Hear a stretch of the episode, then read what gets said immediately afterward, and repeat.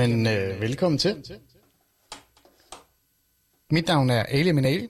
Du lytter til Ali Stemmer, og øh, det er blevet øh, nat. Det er blevet tid til natradio. Det er blevet tid til øh, den blide stemme. Nej, okay, vi stopper. Jeg altså, laver altid sådan en eller anden mærkelig, nu skal vi høre noget blidt eller noget, men det er det jo aldrig. Det er jo altid sådan nogle meget vigtige og interessante og faktisk øhm, samfundsvigtige emner, vi tager op i Alis stemmer. Det er jo netop ikke sådan noget blødt, øh, nogen vil kalde det bla bla natradio.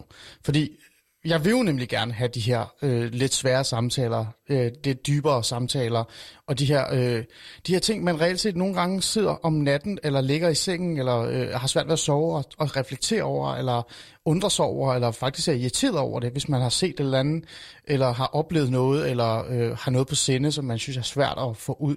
Øh, og det er jo det, Ali stemmer i bund og grund handler om, og det er jo det, vi har gjort den næste, hvad var det sidste måned i virkeligheden nu, og det har, det har været en, en sjov rejse, en spændende rejse, øh, og det har været super øh, givende, øh, vil jeg mene, og når jeg mener det, så er det nok rigtigt nok. Øh, sådan er det. Men vi har jo øh, et nyt afsnit i nat, og øh, med nye gæster, og øh, nyt emne, og, og så kan vi sige og, og, og, øh, igen og igen og igen. Og det er jo det, der er fedt ved det. Men jeg synes, at, øh, at vi skal starte med at introducere min gæstemedvært. Fordi i aften har jeg sådan et rigt, en rigtig, rigtig gæstemedvært. Det vil sige, at personen har reelt set fået lov til at sætte øh, programmet op i virkeligheden sådan sammen med mig, og har sat øh, dagsordenen og, har, og kommet med emnerne, og også foreslået øh, øh, en, en, en meget øh, vigtig stemme i nat, som kommer med til, altså kommer med nogle inputs i hvert fald i forhold til debatten. Lad os starte med at introducere min gæstemedvært, øh, Lubega. God aften. Velkommen til, gæstemedvært. Kan vi... Øh... Så kom du. Der var du. Øh, Lubega, kan du prøve at øh, fortælle, hvem du er? Jamen, øh, som sagt, så er Lubega. Øh, jeg er 22 år gammel. Øh, til daglig er jeg studerende på Roskilde Universitet. Øh, og så er jeg er blandt andet også med i noget, der hedder Minu Ung København. Øh, det er så ikke så meget med det, vi skal tale om i dag at gøre. Øh, men det er i hvert fald den måde, som øh, jeg også blandt andet kom i kontakt med Ali øh, blandt andet på. Øh, og ja, så udvekslet et ord og ja, kom frem til øhm, øhm, nogle ting, nogle tanker, jeg også har gjort mig, øh, som jeg har fået mulighed for at drøfte med Ali, og som vi så også kunne gå bygge lidt videre på. Mm. Øhm, så ja, ja det skal jeg frem til så, så, så jeg har ikke fået dig til at være med. Du har selv valgt. ah, forhåbentlig. Okay. Okay, det er jeg glad for, Lubega. Jeg er glad for, at det her det er frivilligt. Der er samtykke mm. på bordet. Det er også super vigtigt. Øh, mm. Og det har ikke været en app i, i spil i forhold til samtykke. Øh, det er en helt anden snak. Lubega, det er rigtigt. Altså, det her, øh, det, det er dig. Du er mit gæstemedvært, og grund til, at vi kom i kontakt med hinanden, det var jo, at jeg skrev til mine unge København og sagde til dem, Øh, jeg synes, det kunne være interessant, hvis de har lyst til at deltage i alle stemmer. De kunne få mikrofonen, og så kunne de sige, hvad de ville. Og så kunne vi have en god samtale omkring, hvad det er, der, der optager dem. Øh, de kunne desværre ikke deltage. De kunne ikke finde nogen, der, der kunne være med. Men fordi du er en del af min ung København, så havde du hørt om det, og så skrev du til mig. Så du er her faktisk på egen vilje. Altså sådan, du er her som privatperson. Er det ikke rigtigt? Jo. Ja. Øh, altså, de ting, jeg udtaler mig, de ting, jeg gør mig de ting, jeg sådan kommer ind på, de ting, jeg godt vil sige, det er ikke noget, jeg sådan har talt med mine unge om. Det Nej, præcis. Ja. Og det, så er det sagt. Det havde vi lovet hinanden, så er det labeled. Vi har en anden gæst med os, øh, fordi det skal jo heller ikke være super nemt øh, for os to, Rebecca, så så vi bare hyggesnakker i to timer. Jeg har inviteret en anden en med ind i studiet, fordi han netop er øh, en vigtig stemme, stemme, synes jeg, men han passer også rigtig godt ind i de emner, som vi skal tage op i aften. Lad os introducere ham. Skal vi ikke gøre det? Jo. Jo, Adam, velkommen yes. til. Tak fordi tak du har været med i aften. Adam, hvem hulen er du? Jamen tak for at må være med først og fremmest. Som du lige siger, så hedder jeg jo Adam. Øh, jeg er historiestuderende op her, heroppe i Nordjylland og eksilvejlenser. Og så er jeg jo fast klungenskrivende hos uh, netavisen Pio. Uh, uh. Uh, det er socialdemokratiske propagandaavis. Ja, ja. ja, du kalder det, den vel, ja. ja. Det er godt. Det er, vi, vi kører ikke med sådan noget propaganda i Radio Loud. Vi er bare loud. Nå, lad det ligge. Øh, tak fordi du var med, Adam. Øh, super fedt, du har lyst til at være med faktisk hele, hele natten. Det giver, øh, det giver en rigtig god... Øh, jeg tror, det giver en, en rigtig god samtale. Fordi når det der, det handler om i aften. Det handler ikke om en debat. Vi, vi, det er ikke en debat. Det er, alle stemmer har aldrig været en debat, øh, øh, program eller et eller andet. Det er, øh, det er samtaler, og det er øh, refleksioner, som vi tager sammen og, og, og lufter og smider op i luften på en eller anden måde. Nu har vi introduceret... Øh, mine to øh, gæster. Den ene er gæstmedvært, den anden er gæst. Øh, Lubega, vores emner. Ja, er du klar? Ja. Jeg prøver lige at beskrive dem. Jeg har lovet dig at prøve at beskrive dem. Øhm, det første emne, vi skal tage op i aften, det er, for jeg burde faktisk finde det, du har sendt til mig. Skal jeg ikke gøre det på en eller anden måde? Øhm, det handler jo om det her med, at hvordan står det egentlig til med de her øh, minoritetsetniske debattører? Altså, hvem er det, der deltager i den offentlige samtale? Nu øh, bladrer jeg hen, og så ser jeg, hvad det er, du har skrevet til mig. Øhm, lad os se her. Og nu kan jeg selvfølgelig heller ikke finde det, det er så typisk. Mm. Men Lubega, det vi skal, det er, først skal vi tale om de her minoritetsetniske debattører, som deltager i den offentlige debat.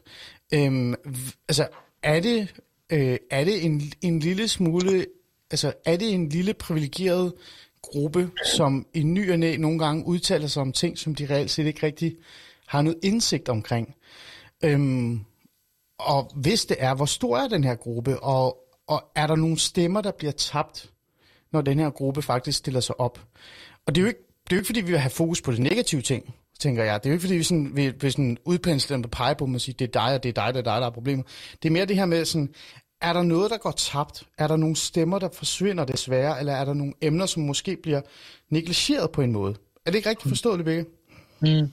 Jo, altså det spor, som jeg i hvert fald gerne har lyst til, at vi ligesom kunne bevæge os ned af. Øhm, og det er jo med det for øje, at øh, jeg tænker, at hver person, øh, hver debattør, ligesom så mange andre, ligesom hver person har jo, kan man sige, øh, nogle erfaringer, øh, har nogle holdninger, øh, er brede af nogle ting, ikke? Øhm, og det er selvfølgelig klart, når man så deltager i det her øh, store mediebillede, ikke? Øh, og i sådan en debat, der har så meget bevåget på en eller anden måde, ikke?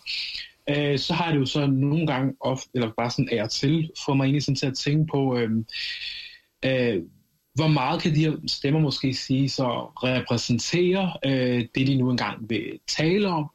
Øhm, og, altså, og man kan også bare i hele taget måske også sætte fokus på, altså den, hvad skal man sige, det, altså, den altså, hvad er det for en øh, rolle, de så også er, hvad kan man sige, er blevet givet? Øhm, hvad der nu har, kan de udtale sig, hvor mange kan de udtale sig omkring øh, personer, emner osv., kan de udtale sig omkring? Ja. Øhm, og ja, altså, er der måske nogle ting, de måske også kommer til at negligere, øhm, mm. de altså, har måske ja. samme erfaringer og sådan ja. noget, ikke? Jo, og det er jo, det er jo en rigtig interessant samtale, øh, fordi at det, det åbner rigtig mange ting op, og, og vi tager dem en af gangen, tænker jeg, fordi vi har jo to timer, så det er ikke fordi, vi har travlt. Vi har dog også et andet emne, vi også skal give igennem mm. efterfølgende, og det er jo et super sjovt emne, mm. fordi det er sådan noget med, øh, når jeg, hvis jeg sådan kort på et ord skal sige det på sådan en fræk måde, så er det shabab-mentalitet. Er det ikke rigtigt? ja. Og, og det sjove er, ikke, og vi skal gemme det lidt til senere, og du må ikke svare mig nu, det må Adam heller ikke.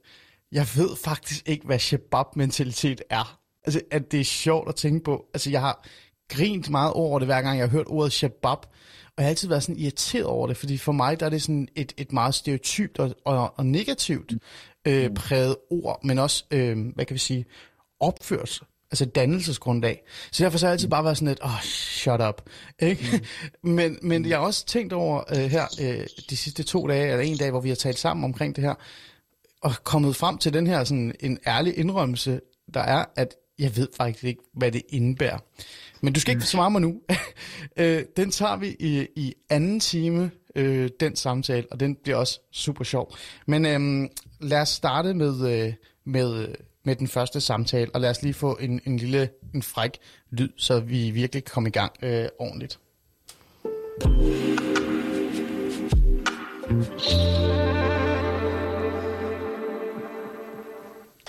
Jamen, alle stemmer. Vi er i gang nu. Vi har introduceret hinanden, vi har grint, vi har flyttet også en lille smule muligvis. Jeg kan fortælle jer, at Adam han har noget rigtig flot skæg. Det er, det er noget, jeg altid gerne vil have. Øh, men mit skæg bliver altid sådan, øh, sådan lidt mere sådan aggressiv, progressiv i måde. Adams, det sidder sådan lidt... Det minder mig lidt om George Michael i hans gode dage, i virkeligheden. Øh, Lubega har ikke så meget skæg, men det kan være, at han måske er lidt ligesom mig, er lidt bekymret for, at det måske ser lidt skævt ud.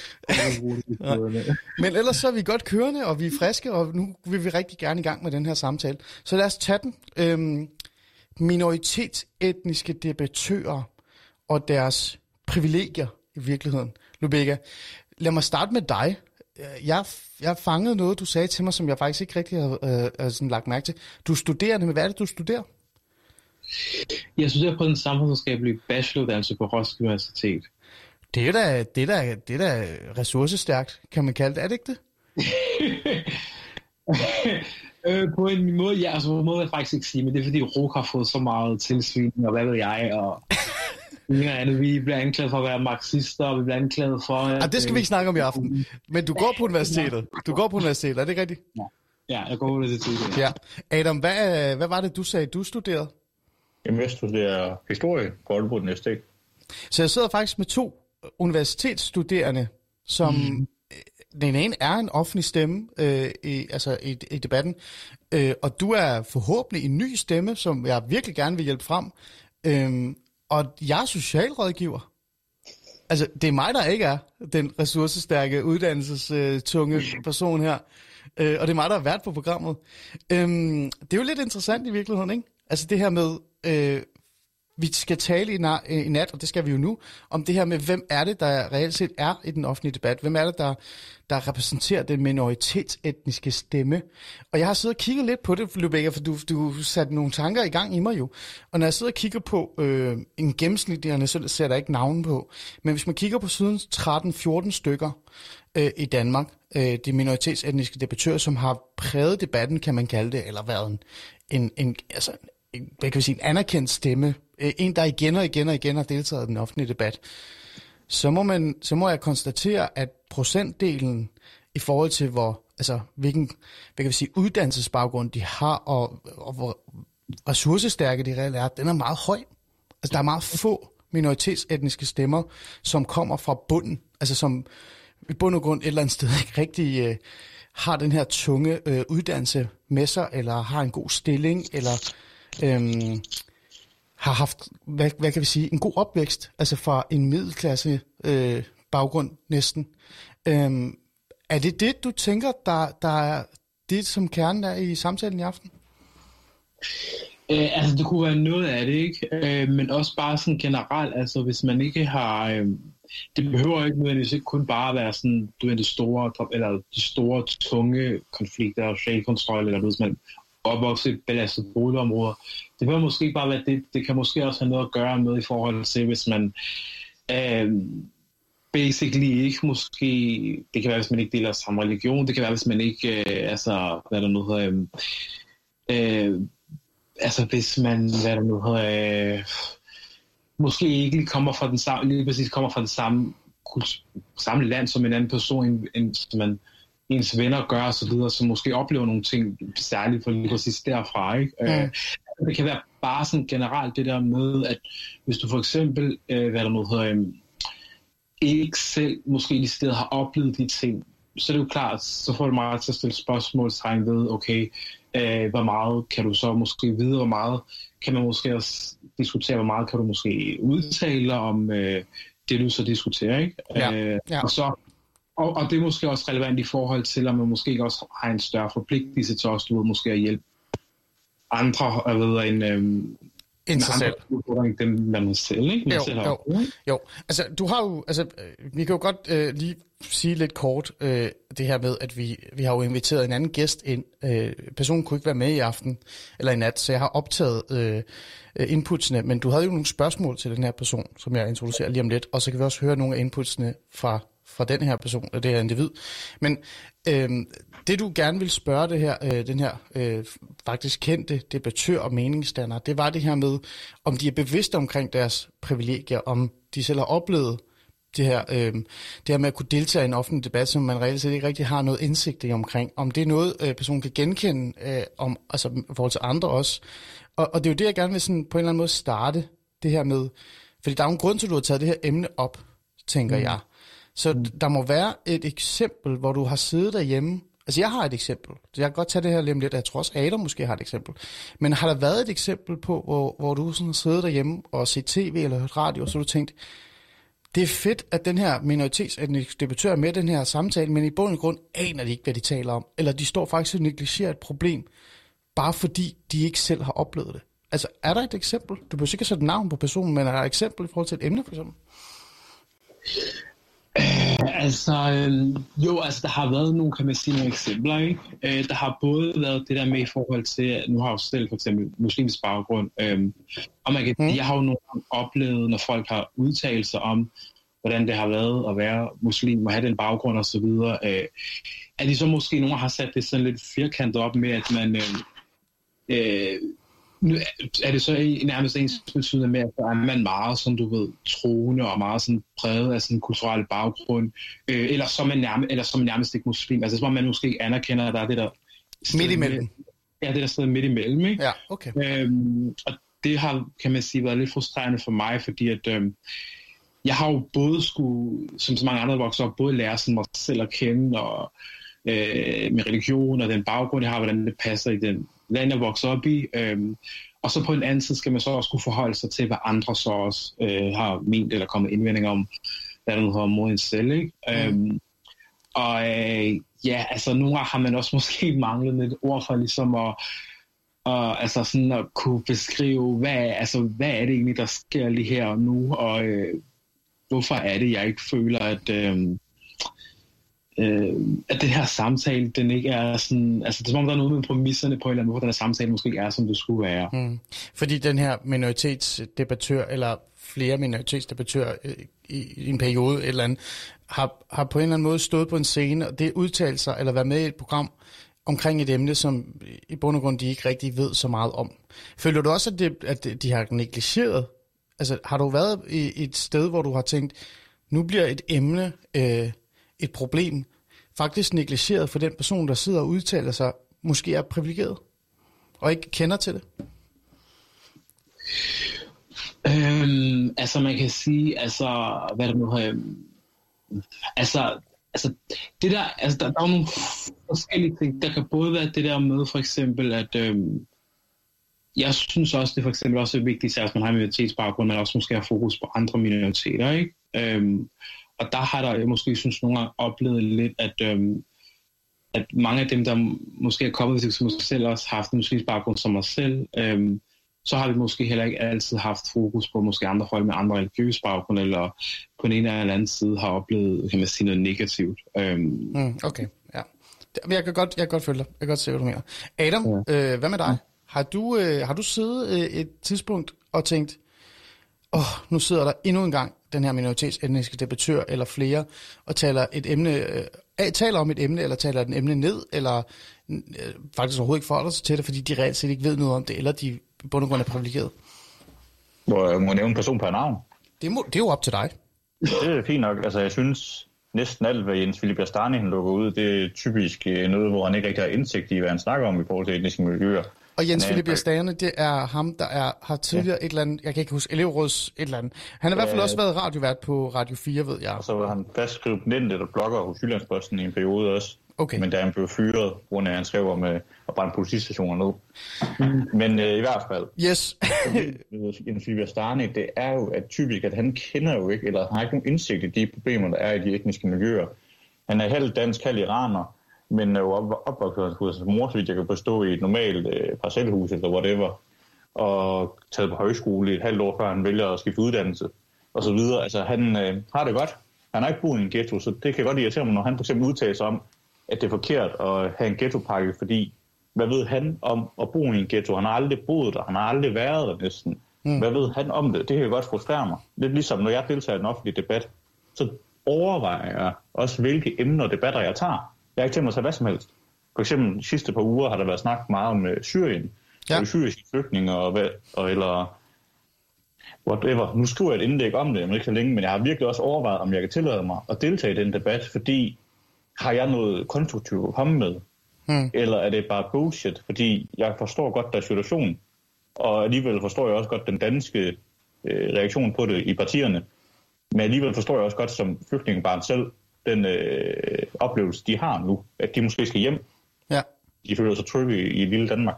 Mm. Altså, vil du mene en person som uh, Jens Philip uh, Jastani eller andre, som er sådan lidt, uh, som har fået en offentlig stemme i debatten, uh, er privilegeret og burde på en eller anden måde, altså nu snakker jeg ikke om cancel culture, eller at de skal være stille eller noget, men de burde i bund og grund overveje, om, om de overhovedet skal udtale sig om specifikke emner, eller, eller for eksempel give mikrofonen videre til, til andre? Jeg synes jo, alle har retten til at udtale sig omkring, hvad de nu har lyst til at udtale sig om. Så okay. Mm, synes jeg at det er et fejlkast af, hvad hedder nu, radioerne eller aviserne eller videre, at sige, at den her debattør, han har en øh, brun indgangsvinkel, som er relevant, når personen faktisk ikke har nogen relevant erfaring eller relevant indsigt, eller har overhovedet begået sig de her miljøer, så mm. synes jeg, det er mærkeligt, mm. at man vælger at pege på ham og sige, jamen han ved rigtig meget om det. Ja. Mm, interessant. Altså, nu er vi jo i gang, så vi, skal, vi sætter ord på folk jo. så, eller, eller jeg gør, eller du gør i hvert fald. Jeg vil også gerne sætte ord på en person, som jeg synes har været interessant at følge. Lad os sige det på den måde. Øh, altså, jeg kan huske i starten, da jeg begyndte at, at overveje at deltage i den offentlige debat, det var faktisk kun i 2017. Øh, det var ikke før. Før det, der var jeg sådan relativt lidt ligeglad, og jeg gad ikke, overhovedet ikke at deltage i overhovedet noget som helst form for offentlige debatter. Øh, og, og det sjove er, at jeg var også temmelig ligeglad med integration og udlændingedebatten overhovedet. Altså virkelig. Altså det, jeg, jeg, seriøst, jeg gik mere op i, hvad, hvad der skete med mod Lyngby og AB, end, øh, end det. Øhm, jeg sad og så Deadline en aften, rent tilfældigt. Og så sad, øh, apropos det med skæg, så sad, øh, hvad hedder det, øhm, um, Taiko Sein i Deadline øh, med hans rigtig flotte skæg. Og, øh, og han skulle udtale sig om, jeg kan ikke huske præcis, hvad det var. Det vil jeg gerne ærligt indrømme, men det var et emne omkring en eller anden øh, problemstilling, der er med minoritetsetniske borgere. Og det eneste, han gjorde, det var at sige racisme, racisme, racisme, racisme. Han, han forholdt sig overhovedet ikke til emnet. Han drejede det hele tiden hen til en form for racisme og, og noget had over for muslimer. Og der kan jeg huske, da programmet var slut, der sad jeg sådan med åben mund og tænkte, hvad? Altså, øh, der var så mange ting i den her debat, han kunne udtale sig, han kunne udtale sig om, om sociale problemstillinger, han kunne snakke om socioøkonomiske problemstillinger. Der var så meget, han kunne have sagt, men han valgte bare at sige racisme over for muslimer øh, eller minoriteter, og så sluttede den samtale. Og det kan jeg huske, det var noget, der sådan, det, det gjorde mig meget interesseret i, hvad er det for nogle meningsdannere, der reelt deltager. Og, og jeg satte mig ned, og det er sådan en lidt mærkelig type, jeg er, jeg satte mig ned og undersøgte de her meningsstander, hvordan de er, reelt set har fået øh, indflydelse eller fået deres øh, mikrofon. Og jeg fandt frem til, at, eller det er jo min egen analyse det her, det er ikke, jeg har ikke noget fakta på det, det er min egen holdning og analyse omkring det her. Jeg fandt frem til, at en stor procentdel af de meningsstandere, som har deltaget i den offentlige debat og blevet en stemme, de på et eller andet tidspunkt stået over for Dansk Folkeparti. og så er der en eller anden fra Dansk Folkeparti, der har sagt et eller andet, tag dit tørklæde af, eller du er ikke dansker. Og så er lige pludselig blevet kendt det. Det er deres øh, brand, det er deres label, det er det, der har gjort dem populære. Altså, de har ikke deltaget eller kommet ind i den offentlige debat, fordi de har brændt for en sag eller arbejdet som fagpersoner eller noget. De har faktisk bare stået i deadline eller DR-debatten eller noget, og så er der en fra Dansk Folkeparti eller øh, en anden parti, som har kigget på mig og sagt, du er ikke dansk. Og så er, den, så er de blevet fame. Øhm, Lubega, det er jo ikke fordi, jeg siger, at nu skal du svare på det spørgsmål, men tror du også, det måske har været et problem, det her med altså mediernes øh, sådan, hvad hedder det, interesse for de minoritetsetniske stemmer, den er reelt set ikke bundet af, af hvad, de, hvad de kan komme med erfaringsmæssigt og fagligt. Det har faktisk bare været bundet af, hvad de er blevet udsat for i en, en eller anden given debat. Mm. Altså, altså ja, altså, og det er faktisk også noget, jeg tænkt over. Altså det, som jeg selv også, kan man sige, har haft lidt som en oplevelse, det har jo været, at øhm, når man selv har haft, nu er jeg selv muslim, og man kan sige, når man jo selv har følt alle de her debatter om legalisering, alt muligt, demokrati og ligestilling og alt muligt osv., ikke? Så synes mm. jeg også, at øh, der er et problem i forhold til, at når man så møder øh, os, der har en muslimsk baggrund, at så præsenterer man dem ligesom for øh, det værste eksempel på, hvad der nu hedder, øh, hvordan islam på den måde bliver brugt på, ikke? Øh, ja, altid yderpointerne. Ja, ja. yderpoint, ikke? Og så, det som, og så har man det sådan lidt, du ved, at der er ligesom, du ved, man sidder ved et bord ved dem, og så, du ved, så serverer de det bare, du ved, det, hvad skal man sige, det skarpe sig, du ved, det værste er det værste, ikke? Og så er det sådan lidt, jamen, du tilbyder mig ikke noget andet end din egen holdning, og så er det sådan lidt, jamen, altså, vi, øh, og så er det sådan lidt, jamen, hvad skulle fikse det problem? Altså, du præsenterer et virkelig stort, abstrakt og besværligt problem, og jeg sidder også bare sådan nogle og tænker, jeg ved virkelig ikke, øh, hvordan jeg løser det problemer, og det er også en ærlig, og det tror jeg må være en tils, hedder, så til sige, at man heller ikke altid har svarene, ikke? Mm, øh, og kan det bare være meget voldsomt, at man for eksempel øh, øh, måske står over for en person, måske det er en politiker eller noget, og så videre, som har en meget, meget måske kritisk indgangsvinkel til islam eller muslim eller et eller andet, ikke? Øh, fordi man, øh, altså, det, det, man føler, at man bare, du ved, måske nogle gange bliver kastet, du ved, det værste, kan man sige. Ja, jeg kan godt føle dig. Ja, jeg kan godt se, hvad du mener. Problemer, som er så svære, og man, du ved, man ved ikke selv, hvad det, problemer, som er så svære, som ingen har løst, så er det, sådan lidt, det er lidt svært at skulle sådan forholde sig til det, ikke? Øhm, og der tror jeg, at der er nogen, du ved, der... Men, men, men, så, grund, men altså, Lubega, jeg, jeg synes jo, det er, det, det, er, det er super vigtigt, det du siger nu, men du, du siger også, øh, og det sagde du også til mig, at det her med, at, at nogle gange så er folk også bare fejlkastet. Især fordi de muligvis er, reelt set ikke kender til de problemstillinger, øh, de, de skal tale om. Øhm, og det er jo det der privilegerede øh, ting, der kommer ind. Øh, den der fejlcasting, altså jeg kunne, man kunne jo vente den og så sige, det er minoritetsetnisk debattørens skyld, men altså når man bliver ringet op, så, og man brætter for noget, og man gerne vil have den der, og man synes, det er sjovt at stå i det her debatten, ikke? det er fedt, ikke? og man kan lave et eller andet Instagram-post eller sådan noget, så mm. deltager man også. Øhm, mm. Vi kan jo blame dem, men kan man ikke også sige, og det er ikke typisk mig det her at sige det, men jeg vil give dig den, tror jeg, kan man ikke også sige, det er mediernes øh, ansvar og reelt set at forholde sig til, hvem de, de inviterer ind i en debat, i stedet for bare at sige, hun har tørklæde på, vi tager hende ind. mm. Altså, altså, jeg har den øh, tilgang, altså jeg har den tilgang lidt, at i demokrati, og hvis vi skal være frie, og du alle skal komme til, øh, så tror jeg ikke, at man skal gøre det stadig, at nogen skal udtale sig om noget, og så andre skal øh, lade være med at udtale sig om det. Ikke? Mm, ja. øh, men man bør have respekt for erfaringer, man bør respekt for indsigt osv. Og, og man bør nok også gøre det klart, okay, den her person, har den her person de sidder oplevet noget med det her, eller har personen mere en holdning til det? Mm, øh, interessant, ja der er rigtig, rigtig mange ting, øh, som både jeg og tror også, du kan have en holdning til, men øh, det, det er også vigtigt, synes jeg også at påpege, har vi en holdning til, eller, eller har vi det stedet hvad der nu har erfaret de her ting, der gør, at du, vi deltager i den her debat. Mm. Altså, jeg aner ikke, hvor du snakker om, Rebecca. Jeg har ingen holdninger overhovedet. Adam, hvad, hvad tænker du i forhold til det, jeg spurgte Rebecca om? Du vil gentage spørgsmålet igen. Ja, ja, det her med, at, at for eksempel, at medierne også har et ansvar i forhold til, hvem de inviterer ind. Øh, at når for eksempel vi skal snakke om minoritetsetniske problemer, og, og fokus er på øh, for eksempel den muslimske mindretal, så skal, så skal medierne ikke bare stille sig op og så sige, jamen så tager vi hende, der er mest kendt, der har tørklæde på. Fordi det, jamen, det, det er hyggeligt. Øh, jamen det er også, ja, altså, det er da også et fejlkast, hvis man for eksempel, lad os til, nu har vi haft øh, debatten om øh, syriske børn, ikke? Det ville være fuldstændig fejlkast, for eksempel Jens Philip Astani med inden, fordi hvad skulle han kunne bidrage med i forhold til hans indsigt? Hvis man for eksempel snakkede om, jamen vi skal, vi skal have en debat om, når børnene, eller hvis børnene kommer hjem, hvordan vi øh, rehabiliterer dem ind i samfundet igen, så kunne det være relevant at kigge på for eksempel dig, Ali, som har en socialrådgiver ude der, baggrund, til at forklare, hvad kan vi gøre? Altså, det, der skal være noget relevans på en eller anden måde. Det er ikke nok bare at sige, jamen, som du selv siger, han er brun, eller hun har tørklæde på, eller og så skal de ind. Altså nej, der skal være noget, en eller anden form for relevans, en eller anden form for baggrundstjek mm. af holdninger. Ja.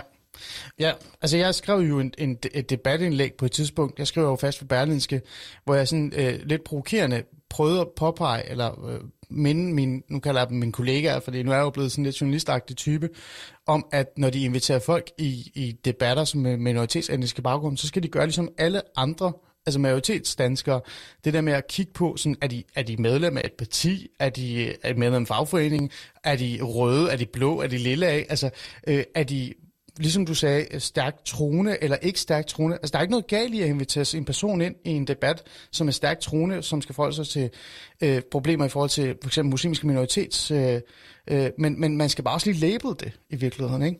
Øhm, det kunne måske være noget, der kunne hjælpe, hvis man havde lidt mere fokus på det, øh, tror jeg. Men altså, Lubega, vi skal jo også videre. Nu har vi dvælet lidt i vores egne holdninger. Du har også inviteret en gæst ind, jo. Du havde nogle spørgsmål til en, en specifik person. Hvem var det? Hvem var det? Det var Kasper Pavani. Øhm, og grund til, at jeg kom i tanke om at sådan, tænke, at øhm, hun var interessant, det er fordi, at øhm, altså sådan ud fra, man har kunne læse om, både i forhold til sådan, du ved, øhm, de ting, man, så når man søger på hende, og du når man har set forskellige debatter, så virker hun en person som med utrolig stor øh, indsigt, og øh, person, som jeg også fornemmer er meget ærlig, øh, også i forhold til de kronikker og nogle andre ting og så videre. Jeg også har læst, øh, at hun har skrevet og sådan publiceret. Øh, og ja, øh, så har hun også, kan man sige, også haft en sag, øh, synes jeg godt, man kan sige. Øh, nogle sådan sager, hun så også har kæmpet for. Øh, mm. Kunne også være at høre hendes holdning til, mm. kan hun blive irriteret, hvis nogen, hun måske ikke føler har så meget erfaring, udtaler sig om det her, og ja. ja. ja. Og det gjorde jeg jo så. Jeg tog dine spørgsmål og havde en samtale med hende. Øh, og det, der er interessant ved Katra øh, Pavani, som er øh, faktisk fagperson, vil jeg mene, det er jo netop, at hun, hun kommer ind med en faglig viden, øh, men også en personlig oplevelse eller erfaring, øh, altså på baggrund af det sted, hun er vokset op. Ikke? Så hun har begge sider øh, med, og det er jo det, der gør øh, Katra faktisk interessant. Men skal vi øh, skal jeg trykke play, så lad os, skal vi høre det, og så kan vi stoppe op i ny og næ, og så tage øh, nogle af hendes svar og tale kort om dem. Er du klar på det, Adam også? Ja. Lad os, uh, lad os trykke på og lad os høre, hvad mig og Katra Pavani talte om uh, tidligere på aften. Jamen, uh, så lad os sige hej til uh, vores gæsteinput, eller input fra den gæst, som, som vi nu har valgt at bruge vores energi på. og, og det er jo positivt sagt i virkeligheden. Uh, mm. Katra, velkommen til. Ja, Tak, hej. Hej, tak fordi du vil uh, bruge tid på at lige at være med her og lige hjælpe os, uh, og også faktisk svare på nogle spørgsmål, som vores, uh, eller min gæstemedvært har, har ja, fremlagt, eller gerne vil have svar på mm. for dig. Um, kan du lige fortælle kort, hvem du er, uh, Kasra, bare lige for at få det på plads? Ja, øh, jeg er hende, øh, afghaneren i den offentlige debat, der har jordens mest besværligste navn og blevet udtalt på 10.000 forskellige måder, fra Katar til kateter til jeg ved ikke hvad. Siger jeg det øhm, okay. rigtigt så? Bare lige for du siger det faktisk rigtigt. Du siger det faktisk det er rigtigt. fejl i mig så. Jeg, jeg tror, det er sådan noget social kontrol. Du ved, okay. du får høvl, hvis du ikke siger det rigtigt. Så. Det er derfor. Yes, okay. Ja. Øhm, ja, mit navn er Katra Pamani. Jeg, jeg er, hvad hedder det, øhm, jeg er mest af alt også en offentlig debattør. Det er nok der, de fleste kender mig fra. Øh, I det private, der arbejder jeg som leder for en organisation, der hedder Løft, øh, som, øh, som er noget, jeg har bygget op fra bunden af sammen med et hold af de mest fantastiske mennesker. Øhm, og øh, der arbejder vi med unge, der er udsat for psykisk og fysisk vold, men, men lige præcis den målgruppe, der også skal bryde ud af den sociale arv. Det vil sige, den målgruppe, jeg, jeg er allermest interesseret i, det er, det er børn og unge fra bunden af samfundet, øhm, som også står med alle mulige andre problemer. Øhm, og det er sådan set derfor, vi også hedder løft. Øhm, og, og det løft gør, det er, at vi giver tilbage. Så mange af os, som både er fagpersoner, er også erfaringspersoner. Og det er der, hvor løft skiller sig lidt ud. Så det er det, jeg laver til daglig, hvor at, øhm, det vi egentlig laver, det er, at vi, vi prøver ikke at håndtere problemerne ud fra et kriseperspektiv, øhm, men vi går meget op i, at de unge skal selvstændiggøres, komme i egen bolig, stå på egen ben og bare sådan virkelig øh, styrke deres ret til at leve det liv, de har lyst til at leve. Øhm, som er sådan et åbenbart et gråfelt, som, som, som rigtig mange organisationer slet ikke tager sig af. Mm. Øhm, så det er bogstaveligt talt sådan mere eller mindre en kamp mod den ulighed, ikke, der foregår. Mm øhm, som er jo også min hjertesag også i den offentlige debat. Mm. Men du er heller ikke, som du selv sagde, du er ikke en eller anden kun, altså du er ikke kun fagperson. Øh, mm. Det er jo en af det, der, der er interessant ved dig, det er, at du netop øh, er fagperson og arbejder med de her problemstillinger, mm. men så også er debattør, eller jeg vil ikke engang kalde det debattør, jeg synes, det, det er for lidt at kalde dig for debattør. Du er jo mere end det, men du har deltaget i den offentlige debat i lang tid, har du ikke det? Mm.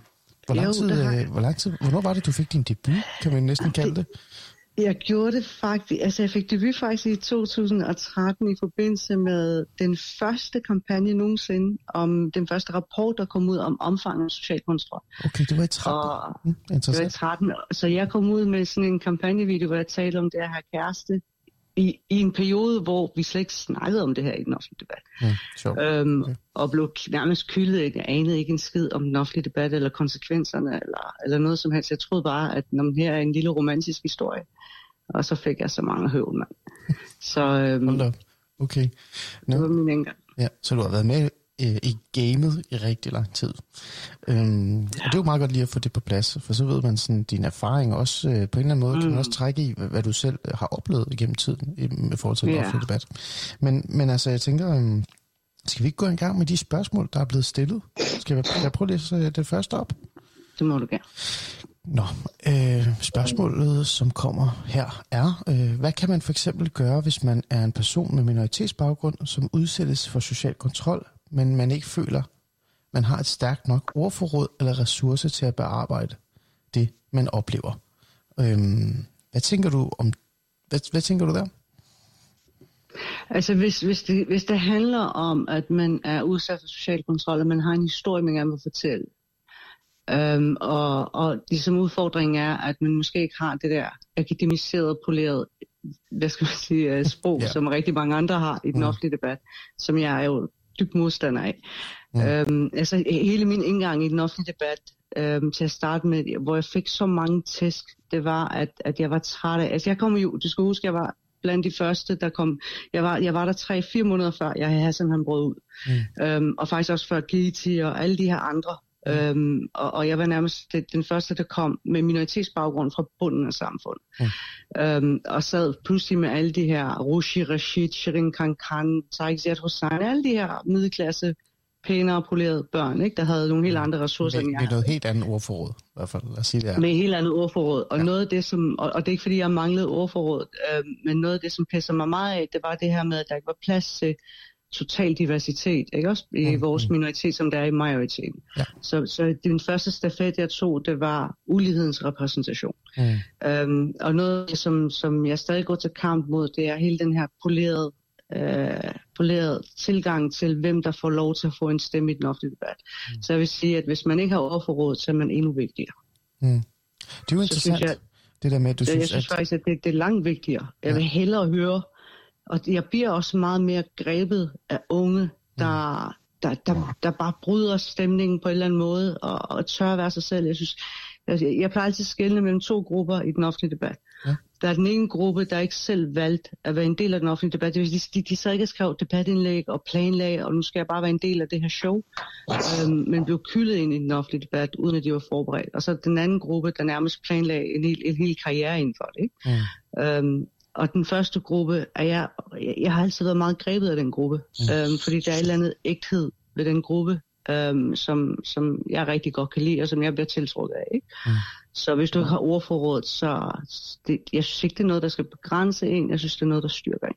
Mm. Så det altså, handler om tilgang. Mm altså super interessant, og jeg er, jo, jeg er jo meget enig med dig i virkeligheden, fordi jeg, altså, mm. min oplevelse er også... Du har jo også kritiseret det her jo. Ja, ja øh, min oplevelse er også netop, at når jeg taler med de, med, de, med de unge, jeg har mødt igennem mit arbejde, som bare bor i de mm. boligsociale områder, og bare sådan helt almindelige øh, søde, dejlige unge med, med nogle problemer, som altså, er lidt sværere end, eller lidt hårdere end de normale, mm. at de, de har så meget på hjertet, og de vil, de vil så gerne fortælle om deres historier og deres oplevelser, men også deres løsninger og deres altså, undrende og tanker omkring, hvordan vi faktisk skal gøre noget med de ting, de selv oplever.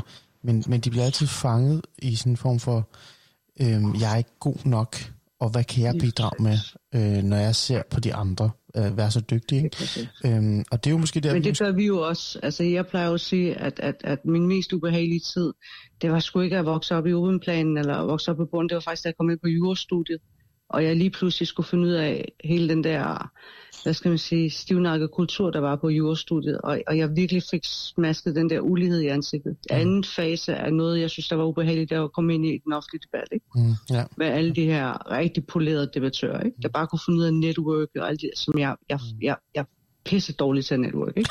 Jeg er pisse dårlig til, det ved du godt, jeg havde at gå ud, ikke?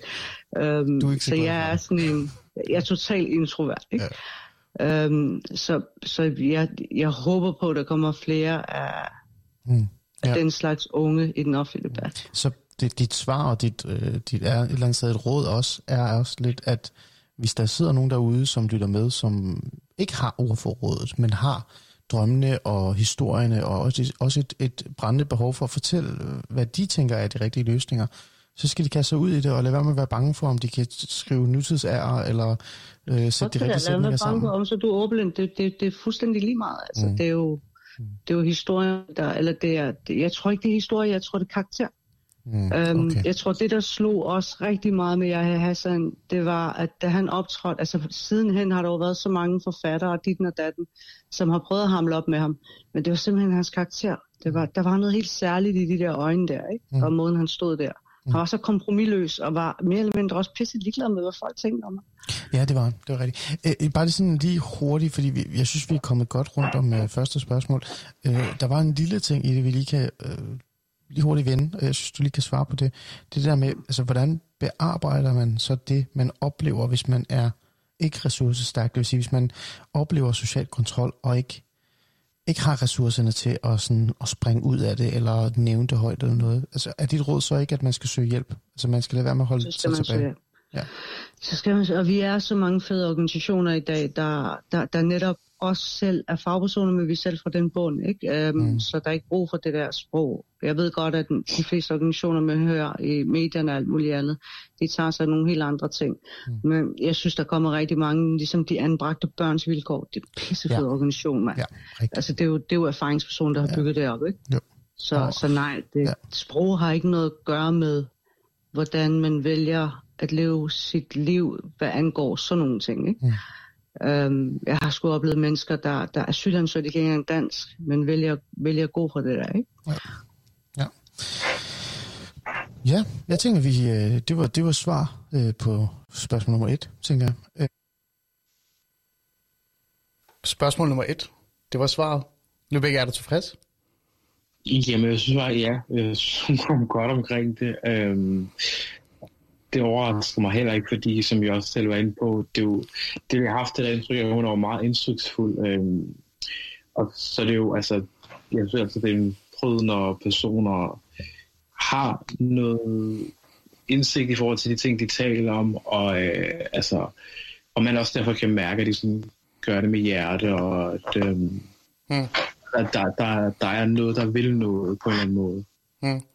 Øhm, der er nogle, jeg har lavet nogle, jeg har skrevet ned øh, nogle tre ting, hun siger, som jeg synes er interessant at lige hurtigt drøfte, før vi går videre til svar nummer 12. Hun siger, øh, jeg tager lige mit lille stykke papir, øh, det pissede hende meget af, da hun, da hun så det her med, at der var de her privilegerede, eller de her øh, minoritetsdebattører øh, med, med rigtig godt ordforråd, Altså øh, på den måde, at hun sådan savnede dem, som ikke havde godt ordforråd øh, i virkeligheden. Øh, hun kunne heller ikke lide den polerede tilgang til debatten.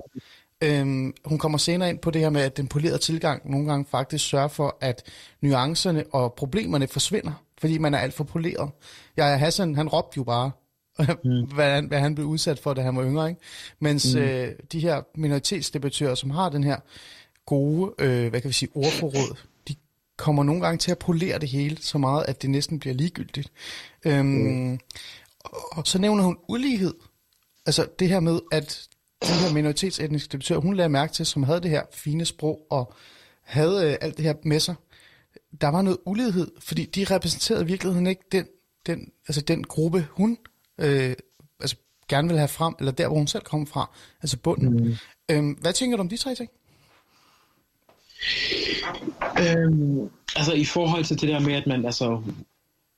Det, det, blev, det, blev, det blev som sådan en fin indpakning, hun sagde, i forhold til det der med, med det populære. Og, ja, altså, det man kan sige, det er, og det tror jeg også, øh, jeg tror man kan samle lidt, når man også selv går i skole nogle gange, at øh, når man sådan skal formidle noget til andre, så kommer man utrolig meget op i, at, øh, at det skal formuleres, øh, altså det der med, hvis du ligesom få en eller anden indpakning på en eller anden måde, og hvis den indpakning er allerede indbydende, og den ser spændende og lækker ud af det og så videre, ikke? ja, ja. Jeg er med. ja, altså, så, altså, så det skal være, nu hedder, så giver det bare, altså det gør bare mere spicy, det gør bare, at, øh, at man lægger så lidt mere mærke til det, ikke? Mm. Øh, og at man også fremstår måske øh, som en person, der måske ved mere end det, man måske reelt ja. ved et eller andet sted. Ikke? Altså det kan måske også nogle gange lidt øh, oversælge det på en eller anden måde. Ja, altså jo, jo, jo øhm, flere Fordi... lange sætninger du kan, og jo, og jo større ligestal du har i dine klummer, jo klogere og smartere er du, og jo mere bedre viden er du end andre. Altså, det, det, det, det er ja. det, du siger.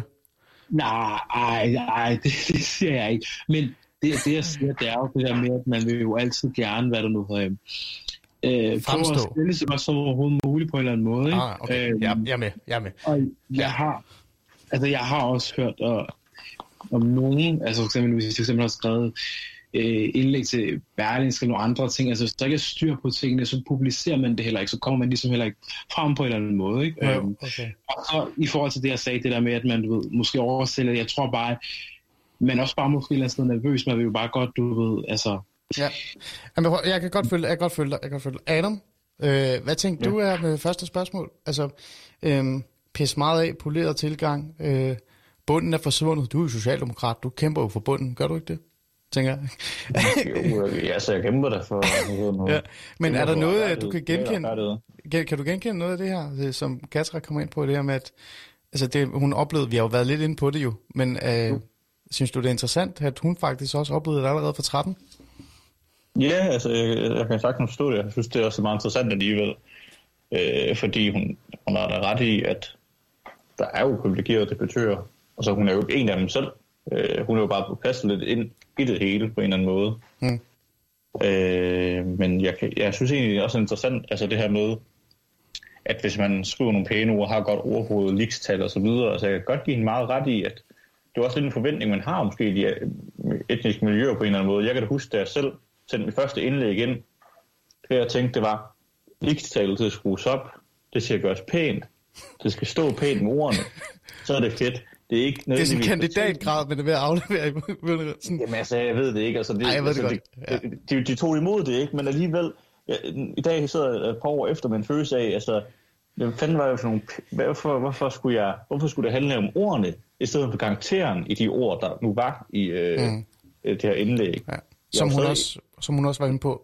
Det, sandheden, Ja. Altså ærligheden, ikke? Altså den, den rå ærlighed er Det vigtig. nogle ærlighed er meget bedre. Jeg kan da huske, at jeg Hassan udkom, dengang jeg gik i 9. klasse, eller var det 8. klasse. Jeg følte for første gang, der var en, der kunne sætte ord på min, måske. Jeg siger ikke, at jeg har haft det ligesom jeg Hassan, det kan jeg lige understrege. Ja. Men jeg, der var første gang en, der satte ord på den frustration, der er med det anetiske, minoritetsetniske miljø, Mm. jeg. Ja. Og det kunne jeg jo langt mere, hvad hedder det nu, forholde mig til, end hvis han havde brugt en masse fine ord, for det gør jeg Hassan ikke nødvendigvis i hans, indlæg, i hans debatindlæg. Det er jo en masse skældsord også, og hvad ved jeg, og råbende og så videre. Ja, Så det er jo den ro ærlighed, som kan, kan til og selv efterlyser, som er... Altså, det, det, det er da meget mere øh, noget, man langt, langt hellere vil høre på. Hmm. Altså, jeg synes, jeg synes, det er svært at tage afsæt i andre mennesker, og så prøve at de- dissekere, om, om de er relevante, og om de overhovedet deltager i den offentlige debat, øh, eller hvad de bruger, øh, af, af, af, hvor, meget, øh, hvor højt ligestallet er af deres øh, klummer. Så nu her til sidst, før vi går videre til næste øh, spørgsmål, fordi det er jo nemlig dig, der har taget det her op, øh, øh, Lupega, og du, du er min gæstemedvært, så du bestemmer også lidt. Så nu spørger jeg dig, øh, eller jeg spørger ikke dig, jeg fremlægger mig selv, og så vil jeg gerne have en dom for dig i virkeligheden på en eller anden måde. Jeg, jo, øh, jeg, jeg blev jo offentlig debattør i 17, og det jeg gjorde, det var, at jeg satte mig ned og skrev en klumme om, hvad jeg oplevede som socialrådgiver. Jeg er ikke vokset op i et boligsocialt område overhovedet. Jeg vokset op i Nordsjælland, langt væk fra boligsociale områder. Jeg anede ikke, hvad ghettoen var i virkeligheden, før jeg sådan begyndte at arbejde i det. Så jeg oplevede noget via min faglighed, og så begyndte jeg at skrive om det, for jeg synes, der var noget, der var forkert. Jeg synes, man tabte bunden. Jeg synes, der var et socialt og økonomisk øh, problem i, i ghettoerne, som man bare fuldstændig misforstod og glemte, fordi man havde fokus på hudfarve. Ikke? Øhm, når jeg skrev klummer, så havde jeg faktisk meget fokus på at fortælle det sådan ærligt og, og storytelle, altså sådan lave en fortælling om, hvad det var, jeg oplevede. Øh, altså jeg mødte, jeg oplevede. Øh, jeg kan også komme med en lille sjov ting her. Jeg har altid taget mine klummer og smidt det i en leaksalgsmåler, og så sørget for at skrue ned for den, så langt som muligt. Øh, fordi at jeg gerne vil have noget, hvis jeg, hvis jeg skriver noget, så skal alle kunne forstå, hvad jeg siger. I stedet for, at der er kun få privilegerede eller universitetsstuderende eller et eller andet, der forstår, hvad jeg reelt set prøver at sige. Så jeg har altså skruet ned for min ligestal. Øhm, hvad tænker du om min tilgang og min øh, indgang i debatten så, i virkeligheden? Jamen, altså man kan sige, den, øh, den åbner jo flere døre jo i forhold, altså flere ører måske, vil man sige, ikke? Altså i forhold til, at øh, hvis man igen ikke tænker så meget over, hvad, hvordan du formulerer, men måske hvad er det, du vil formulere jo, så er der jo bedre mulighed for, at der er ligesom flere, der forstår det, og så åbner man jo dermed også, hvad kan man sige, flere ører, man får ligesom flere til ligesom at lytte og spærre øjnene op, øh, og så er der jo også flere, der kan bidrage, og man kan jo også forhåbentlig komme videre, altså Mm. mm. længere, ikke, tænker jeg. Ja. Ja. Men er det sjovt for dig at høre det her med, at, at altså jeg skriver jo Øh, og det er ikke for at blære mig, nu prøver jeg bare lige at fortælle det også til jer lytter derude, fordi det er meget vigtigt for, at I faktisk også skal høre det. Øh, Piu Piu man, han griner lidt det her, men jeg synes faktisk, det er interessant det her. Øh, jeg skriver med meget lavt ligestal. Øh, jeg er ikke super sprogligt dygtig overhovedet. Øh, jeg øh, er socialrådgiver uddannet, men jeg skriver for Altinget, jeg skriver for Berlinske, jeg skriver for Kontrast, og jeg skriver ny og sådan også for Ræson. Jeg har deltaget i rigtig mange offentlige debatter. Jeg har været i tv, jeg har været i radio, og nu er jeg radiovært.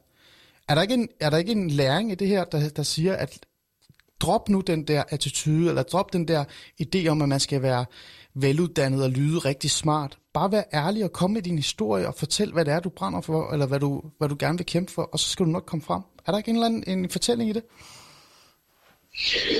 Jo, altså, altså det der er med det der, og det som jeg også tror, man skal tænke på, det er ord på en eller anden måde også er energi på en eller anden måde. Øh, og at øh, det er det der med, hvis man ligesom kan mærke energi, altså noget, der ligesom tager fat om en, noget, der ligesom, du ved, brusker lidt op i en, og ligesom får noget til at tænke nu Altså det er jo klart, at der er hvad der nu øhm, at det kan jo måske være med til ligesom at tage det videre, ikke? Mm, ja, det kan jeg godt forstå. Så, altså, fordi jeg, jeg tror aldrig nogensinde bare, at ord bare ord, altså der, der er altid må være en energi, der ligesom er forbundet med det ord, som er i de sproglige, hvad skal man sige, almindelige ja. samtaleudveksling, vi på en eller anden måde har, ikke? Mm. Øh, fordi, altså, øh, vi er ikke bare sådan mekaniske, vi, hvad der nu hedder, vi har følelser, vi har alle mulige erfaringer, vi har brænder ind ud med alle mulige ting, ikke? Ja. Øh, det tror jeg absolut. Mm. Jamen det har du ret i. Altså, det, det er jo det, jeg prøver at sige, og det er også det, Katra, tror jeg, siger. Og som mm. du også selv efterspørger, det er, det, det, jeg vil hellere have ærligheden frem for de fine, flotte, lange ord. Uh, Adam, har du noget tilføje lige hurtigt, før vi går videre til næste? Ja, bare lige hurtigt. Altså, jeg, jeg tror, jeg er meget enig, meget enig med jer. Jeg føler også selv, at min indlæg er blevet bedre gradvist, jo mere øh, ærlighed der er kommet, eller hvad kan jeg kalde det. Færre, min, lavere likstal, mere altså karakter i ordene. Øh, bare lige kort for eksempel på universitetet, hvor jeg går, øh, så har jeg haft for eksempel to undervisere. Den ene, han skriver jo, hvor vi alle sammen kan forstå det. Den anden, han skriver med et likstal, der er højere end, jeg ved det sgu ikke, en PhD. Altså, der var ikke okay. nogen, der forstod det, så I valgte ikke at læse det. Og det siger jo også noget. Vil du ja. læse? Er det, er det sådan, hvad, hvad er målet med din tekst? Er det, at folk skal læse det, eller folk skal tænke, wow, du er klog, du er smart, du kan bruge mange gode ord? Mm. Det er jo ikke det, der er meningen, tænker jeg, med en tekst. Ja, og så er vi tilbage til det der med, er man offentlig debattør og meningsdanner øh, i det minoritetsætlige miljø, fordi man gerne vil have noget øh, opmærksomhed selv, eller man reelt set brænder for noget. Ikke? Øh, men det er jo en helt anden samtale. Skal vi gå videre til næste spørgsmål? Ja, tænker jeg. Skal vi gøre det? Jeg tykker play. Lad os gå videre til spørgsmål nummer to. Jeg skal se her. Øhm, har veluddannede og veltagende minoritetspersoner øh, et særligt ansvar for at hjælpe udsatte personer med minoritetsbaggrund, selvom man eller de ikke gennemgår de samme problem, problematikker? Undskyld. Hvad tænker du om det? 100 procent. Altså, ja, ja, et godt eksempel, det var den der, hele den der Black Lives Matter demonstration. Jeg er helt imod den der opsætning med, at de hvide skulle gå bagved. Mm. Øhm, jeg synes, at hvis der er racisme i et samfund, så, så skal man, dem der, har, dem der er ressourcestærke, dem der er privilegerede, skal altså gå forrest. Mm. Øhm, og skærme for dem, der er udsat. Ikke? Nu, nu er det bare et eksempel. Ikke? Øhm, ja. På samme måde synes jeg også, at hvide ressourcestærke kvinder, Sofie Linde for eksempel, hun har også et ansvar for at bryde det her, de her tabuer. Det er, I min bog er det hendes ansvar at gøre det, når hun står der, hvor hun står. Ikke? Øhm, mm. Og på samme måde er det også med vores minoriteter. Øh, de, har ikke, de har nogen ansvar for ikke at tabuisere det, vi går igennem. Jeg synes, der har jo været en kæmpe ulighed i den offentlige debat, som jeg tror, mange ikke rigtig ser. Men, men bare fordi, at man bliver debattør, betyder det ikke altså, altså ikke, at man er rig. Jeg har jo stået nogle gange Altså de første 3-4 år, der sov jeg fra sofa til sofa, det ved folk ikke. Jeg mistede min mor, jeg mistede mit hjem, samtidig med at jeg gik i debatten og råbte skrej. Ikke? Ja. Så hvis folk faktisk ikke er de der tunge render, og den der jojo-vægt, ikke? som jeg havde de første fire år, det skyldes faktisk, at, at, at jeg var så presset privat. Ikke? Ja. Så, så det er ikke fordi, man tjener kassen af at være i den offentlige debat tværtimod. Ikke? Så kan det også skade ens karriere på mange områder. Ikke? Mm men, men, men der kan jeg godt se, på en eller anden grund, når du er ressourcestærk, så slipper de væk. De, de kan de der manøvrer, hvor du kan være en del af den offentlige debat og samtidig få et fedt job. Mm. Og det tror jeg, det er den manøvre, vi mangler også at lære, men, men der er jeg også kommet dertil, hvor at nej, jeg synes faktisk, de ressourcestærke også rent faktisk burde løfte os Mm.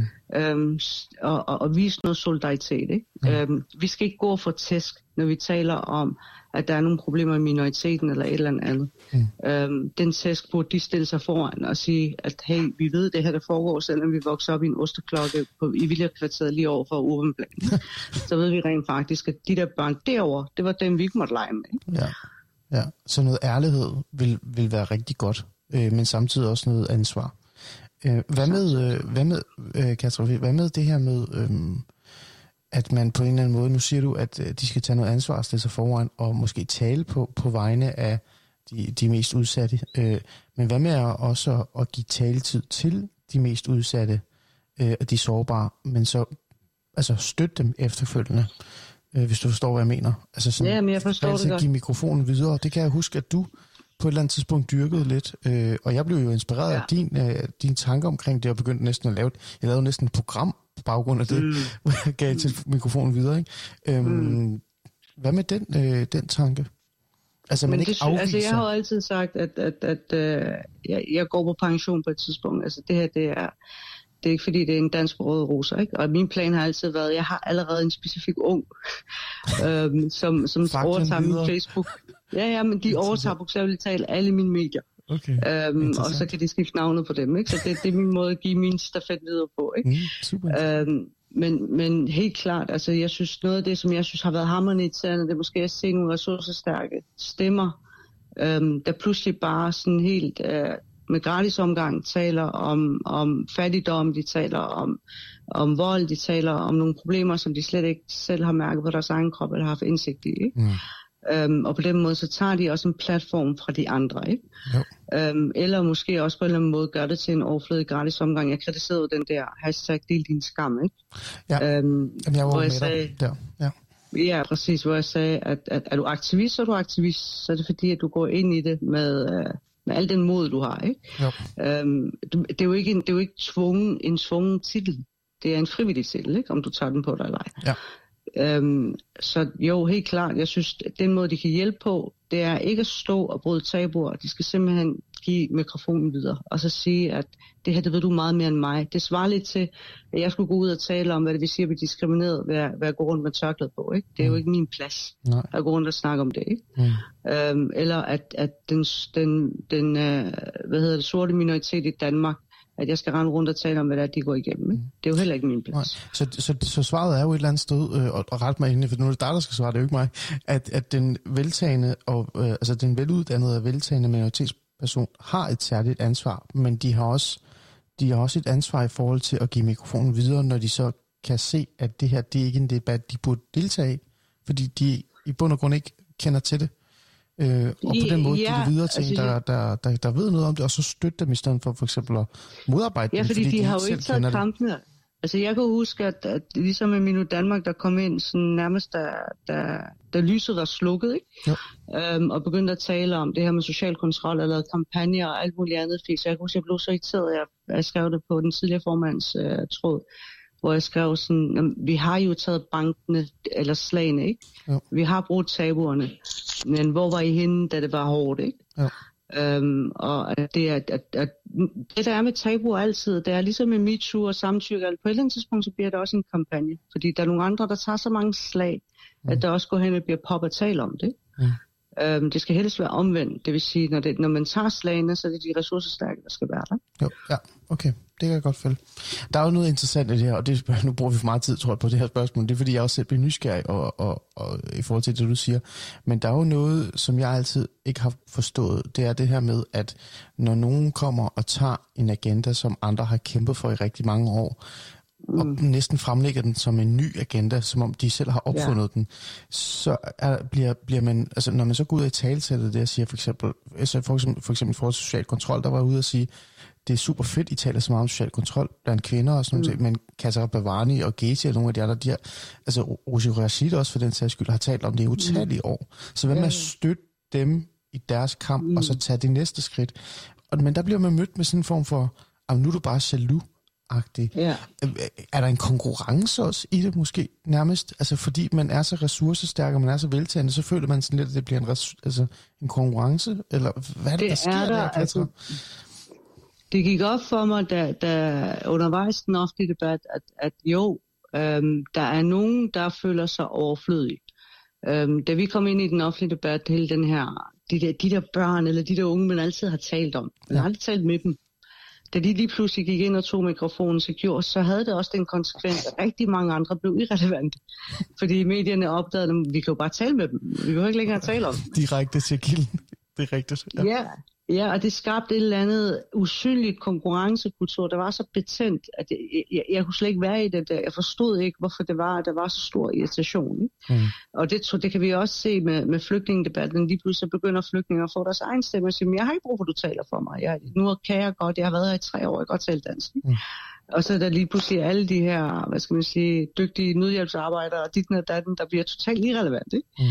Øhm, og som stadig prøver at, at, at hive efter den her relevans. Sagen er bare den, at, at vi har jo også et privilegie, det skal vi også tale om.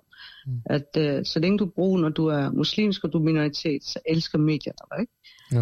Øhm, Og det er jo der, man skal være god til at sige, ved du hvad, tak fordi I kontakter mig, eller tak fordi jeg får så meget øh, opmærksomhed omkring den, den her kampagne, eller hvad det er, jeg har sat i gang i. Men lad os lige Mm. huske på, at der er andre, der er gået foran mig, eller før mig, og, og lad os få hele pe- perspektivet med i virkeligheden, fordi vi bygger på. Og vi, altså, fordi på den måde, så kan man komme længere. Jeg synes, det altså, vil jeg en, af de nye, en af de nye ting, jeg har lige nu, det er, at vi skal simpelthen lære at svare nej. Øhm, jeg interessant. synes, der er, der er et massivt problem med inkompetence, hvor at vi har, vi har nogle øh, uerfarne debattører, der udtaler sig om en masse ting, også uerfarne organisationer, der, der, der er minoritetsdrevet, som udtaler sig om en masse problemer, som de slet ikke har indsigt i. Ikke? Og det, det synes jeg faktisk er en farlig kurs. Vi havde jo den der oversættelse af Amanda Gormans digte, ikke? som er, som, Ja. har fået, som er ind som en fucking skandale, ikke? fordi at man ikke kan finde ud af at sige, Desværre, jamen lige ja. det der tolkearbejde, det har jeg sgu ikke styr på. Ikke? Jeg er med. Det, jeg tror, det er svaret. Øh, vi, vi, vi dvæler for meget af de her spørgsmål, men det er også gode spørgsmål, det må vi jo det må vi give. Det er gode ja, spørgsmål. Nå, spørgsmål nummer tre. Øh, Spørgsmål nummer tre må vente. Øhm, det er gode spørgsmål, Rebecca. Det er jo, at du får ros. Det er ikke mig, der har lavet spørgsmål, det vil jeg gerne sige. Det er min gæstemedvært, øh, der har lavet spørgsmålene. Øhm, ja, ja. Altså, vi, vi har jo været forbi det øh, i for vores første snak, så er ikke rigtig nogen grund til at dvæle i det og, og køre rundt i en ring, så vi kan jo gå videre til næste lige om lidt. Og vi skal også lige høre lidt musik for lige at holde en lille pause. Men, men Lubega, øh, synes du, du fik svar på det? Altså det her med, at, at der er en, de skal gå forrest, de her minoritetsetniske, ressourcestærke debattører, men de skal dele med også lære at sige nej, og så gå til siden. Og så er der også en selverkendelse i forhold til at forstå, at det kan godt være, at de var relevante i 13, 14, 15, 16, 17 og 18, men nu er der kommet en ny generation, og de skal også have lov til at tale. Og dermed skal man kende sin, jeg vil ikke kende sin plads, men husk på, at man skal give øh, mikrofonen videre til andre. Mm. Ja, altså, ja, altså man kan sige, øhm, jeg tror også, det et eller andet sted har noget at gøre med, at alle mulige forskellige tider kræver nogle forskellige svar øhm, på en eller anden måde. Ikke? Øh, og man kan sige for eksempel, øh, da der var alt det der med, for eksempel da muslimer skulle tage afstand fra alt det der terrorangreb og alle de andre forfærdelige ting, ikke? Øh, så var der rigtig, rigtig meget, sådan meget, meget fokus på hele sådan, islam måske som, som helhed, og sådan, du ved, virkelig sådan nede i dybden med det og sådan nogle ting, ikke? Øh, hvor jeg sådan fornemmer nu i dag, at, øh, at, at der måske ikke er det, det samme behov. Jeg synes også, der er kommet hvad der flere stemmer, der er nogle andre ting, der ligesom fylder nu, ikke? Øhm, og altså, så, altså, ja, altså, i forhold til det, du spurgte om, ikke? Mm. Øhm, jo, altså, altså sådan helt sikkert, altså det der med, at øhm, øh, hvis man har et eller andet på hjertet, find ud af, hvordan du kan bruge det på en eller anden måde, øh, men måske også kende de begrænsninger, og husk på, at det ikke er en konkurrence, selvom, som du også kan jeg trods selv være lidt inde på. Mm. Øh, i, hvis man altså godt, hvis man i fællesskab, fællesskab godt ved det samme, og der er også det, jeg tror, jeg tror også, man skal tænke på, om man fællesskab også ved det samme, så skal man selvfølgelig også give plads til andre. Øh, Adam, øh, den her give plads til andre, og en eller anden form for konkurrencementalitet blandt ressourcestærke minoritetsdebattører. Det, det burde jo ikke være en overraskelse, det her med, når man er ressourcestærk, så bliver det jo næsten en konkurrence for en, ikke? hvor meget man kan være med i, og hvem kan skrive de bedste klummer og sådan noget. Og så forsvinder jo i virkeligheden, hvad det er, man kæmper for. Altså, er det ikke et problem et eller andet sted? Jo, det er det da. Øhm, personen har jeg ikke selv til at deltage i en offentlig debat det øjeblik, jeg føler, at jeg, det mit bidrag er irrelevant eller ude, det, det ikke, er, ikke har nogen forbindelse til det, jeg skriver om længere. Øhm, det er der rigtig mange, at der mangler selvindsigt i generelt. Hmm. Øh, men altså, jeg ved, altså, alle har jo retten til at udtale, som de vil. Alle har retten til at debattere. Jeg tror, at det også handler om, at medieverdenen skal vi blive bedre til at udvælge folk, øh, eller pege folk ud og sige, det her er måske mere relevant nu, end det har været tidligere. De her er måske ikke så relevante længere. Det handler også om, at jeg tror, at medierne skal også være bedre til at give nyere debattører, eller debattører, som er relevante, en chance for at komme ind i mediebilledet, end bare tage de vante 3-4 øh, typiske minoritetsetniske debattører med ja. hver gang. Ja, det, det har du fuldstændig ret i. Jamen altså, jeg tænker, at øh, vi fik svar på det. Øh, det er jo det er jo gode spørgsmål, du har stillet, men vi bliver også nødt til at tage en lille pause øh, og lige høre lidt musik, så vi lige kan trække vejret dybt, øh, før vi går videre til næste. Øh, klokken er 1.09. Lubega, vi vil jo gerne snakke om shababs, men det her det er også interessant, er det ikke rigtigt? Skal vi ikke holde fast i vores øh, dagsorden lige nu og, og færdiggøre det her? Hvad synes du? Øh, jo, det kan vi, vi godt øh, få afrundet det her. Ja, det er også mig, der bestemmer i virkeligheden sidste ende. Du er bare, du er bare gæsten noget værd. Nej, det er for sjovt. Ved du hvad, lad os sætte en sang på, og jeg starter med at vælge, hvad for en sang vi skal høre, fordi I andre to, I, I var lidt for gangster, jeg kunne ikke følge med. Vi kan ikke høre Tupac hele aften. Altså, det kan vi ikke. Øhm, mm. Selvom det var mig, der foreslog, at vi skulle høre Tupac, men det siger jeg ikke højt til nogen. Øh, jeg vil faktisk gerne høre øh, noget sjovt og noget interessant. Noget, der hedder Folkeklubben med OGE og Rune Rask. Det er en interessant sang, fordi den på en eller anden måde snakker om en, en tabt generation, og det passer måske meget godt ind i vores samtale i dag, det her med, at vi har en minoritetsetnisk øh, generation, som øh, er der, som gerne vil tale, som gerne vil fortælle om deres historie og deres oplevelser, men på en eller anden måde bliver de en lille smule tabt, fordi der er nogle andre stemmer, der står foran dem, og som måske ikke er gode nok til at vi plads i virkeligheden. Og jeg kunne også sige nogle organisationer, men det lader jeg være med, Lubega, fordi du er med i aften. Øh, med de ord, øh, ej, nu må du ikke, øh, hallo, runde, runde. Med, med de ord, så tænker jeg, lad os sætte øh, Folkeklubben med Orge E og Rune Rask på, før, øh, før hvad hedder det, det går helt galt. Vi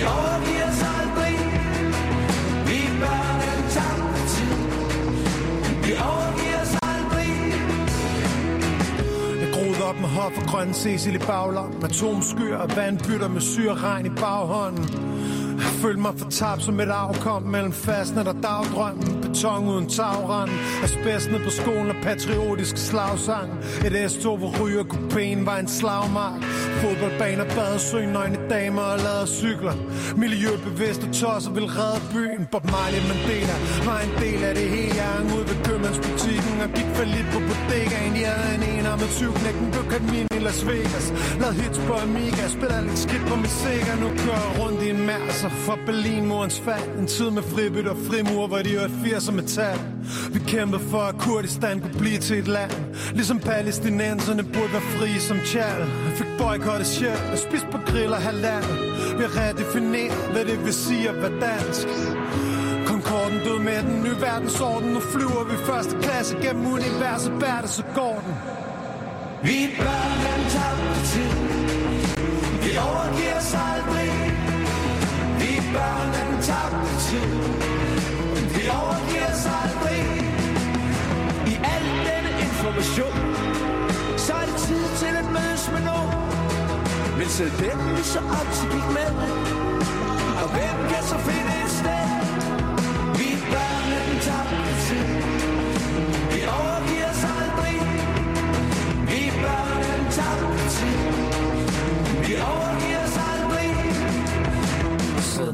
Slap af, vågn op, stress. Sid ned, slap af, vågn op, stress. Sid ned, slap af, vågn op, stress. Sid ned, slap af, vågn op, stress. Vi bærer den tabte tid.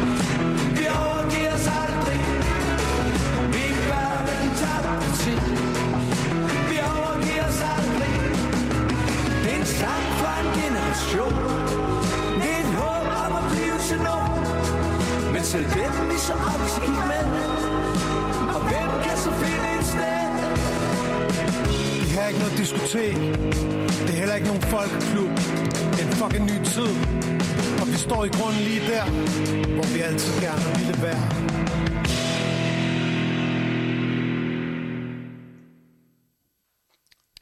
Den er smuk, ikke? Jeg kan i hvert fald godt lide den. Det er en, det er en god tekst, og det er jo OGE, og jeg kunne næsten se uh, Piu Piu, uh, klummeskribenten, blive sådan helt... Åh, oh, det er sådan lidt uh, første maj-stemning. Jeg skal ud og veje med flagene. Ja. Er det ikke rigtigt? Jeg kender dem godt. De har jo også lavet sort, tuli- tuli- sort tulipan. Den er også god. Det er faktisk rigtigt. Kender du den, Lupega? Nej, det, det, det må jeg ærlig om, det gør jeg ikke. Nej. Jamen, der er noget, øh, der er noget hiphop, du skal hjem og, og, og kigge lidt nærmere på, tror jeg. Øhm, vi kan jo ikke alle sammen høre Tupac, vel? Ej, hører du overhovedet Tupac? Om jeg hører Tupac? Ja. Ja, sådan, ja, Tupac, det er jo, hvad nu, øh, Jamen, det er jo nærmest den obligatoriske nogle gange, altså det er sådan, Nå. stemning og sådan noget. Okay. Ja. så du er Eastside. Var det ikke Eastside? Jeg kan ikke huske det. Ved du hvad, den her samtale ender fuldstændig galt nu, kan jeg høre. Vi må hellere tilbage på sporet, Lubega. Det er jo dig, der er gæst ved med, du må lige sætte mig på plads. Sige, Ali, vi har en dagsorden, vi har en, en tidsramme, vi skal nå. Øhm, lad os komme videre. Øh, gå videre til næste spørgsmål. Jeg sætter den på med det samme, så vi kan komme i gang med at tale det, om det næste spørgsmål. Det er super Ja. relevant og rigtig godt spørgsmål, du har stillet, Katra, i virkeligheden. Mm, Og vi har lidt været inde på det, fordi det er sådan lidt en personligt spørgsmål til dig. Har du selv mm. følt som en minoritetskvinde, at der er kampe, som andre, der ikke har samme baggrund, for eksempel minoritetsmænd eller etniske danske kvinder, ikke kan udtale sig, altså ikke øh, kunne udtale sig om, da de ikke har samme oplevelser som dig?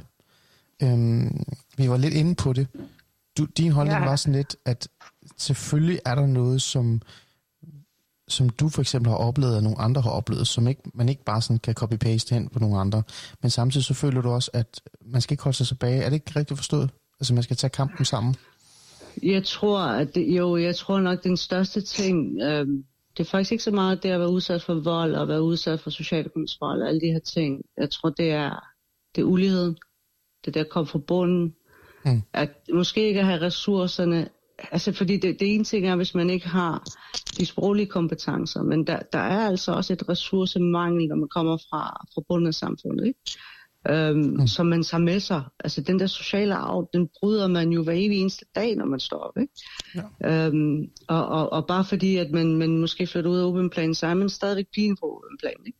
Så jo, lige præcis det der, synes jeg, at, at jeg tror, det er mit største irritationspunkt, det er, at jeg savner så mange flere, der, der kommer ud lige præcis fra de lag i samfundet, fordi vi har så meget brug for det. Ikke? Jo. Vi har, vi har simpelthen så meget brug for de der upolerede, øh, hvad hedder det, Ja. Stemmer. Øhm, møger der, ikke? Fra, fra, fra betongader, ikke? Altså, kom ud, mand, fordi det er... det mest ærgerlige er, at de findes i virkeligheden, og de er klar. Øh, altså jeg kan huske... Og de er pisse kloge. De er altså, det er jo... ja, præcis. Der er en grund til privat. Altså, jeg går ikke rundt med debattør privat. Jeg går stadig rundt med UP, og jeg går stadig rundt med Nørrebro, og jeg går stadig rundt med alle mine venner, fra, mm. som jeg kendt gennem rigtig mange år, ikke? Mm. Fordi det er sådan, der er bare, der er en helt rigdom der, som vi, som vi overser. Godt. Øhm, jeg tænker, at øh, svaret er jo, at øh, ja, selvfølgelig kan der være noget om det, men, men det er også vigtigt, Og så vil jeg vil også sige en sidste ting. Ikke? Ja. Folk, der har et akademiseret øh, ordforråd og, og kan bare det der spænd øh, doktori ikke? i den offentlige debat, ikke? Ja. de formår heller ikke at sige sandheden. Så, så det, ved du hvad, det er lige præcis det, vi har brug for. Det er ham, der ikke har ordene til at pakke tingene ind. Som bare siger det råt.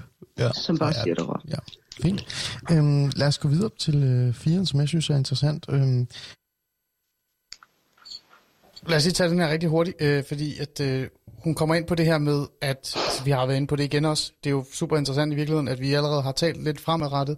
Øhm, det her med, at, øh, at vi mangler den her råhed, vi mangler den her ærlighed. Øhm, omkring øh, de emner, der er, vi taler om, øh, og det kunne faktisk være med til at hjælpe rigtig meget. Øh, men stemmerne mangler også. Altså det, det, de tabte børn nærmest, øh, som vi talte om lige før, at der findes en generation, øh, og en, en, en ny generation også allerede nu, øh, udover dig, Lubega, den næste generation, du er allerede for gammel åbenbart i virkeligheden, øh, som har brug for den her talerør, har brug for at blive lyttet til og, og, og talt med, som, som misser muligheden, fordi at de polerede øh, minoritetsstemmer tager over.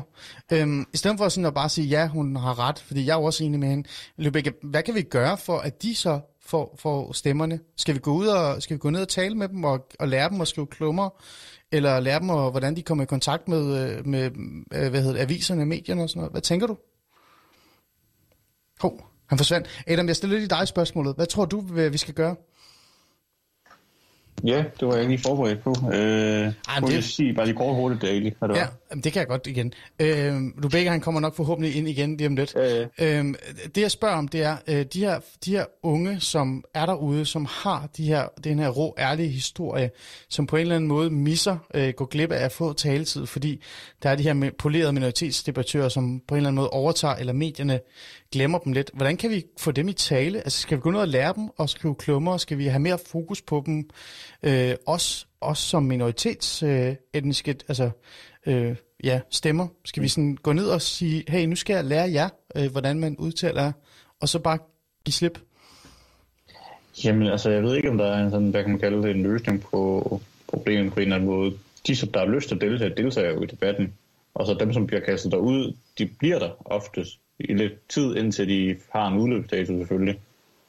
Øh, men spørgsmålet er, jeg tror sgu ikke bare, man kan gå ned i, i en eller anden ghetto og så sige, hvad så Shabab, skal I uh, skrive en debatindlæg og være med i den offentlige debat? Tror, det tror jeg ikke, man tror kan du gøre. Helt, tror du helt seriøst ikke det, Adam?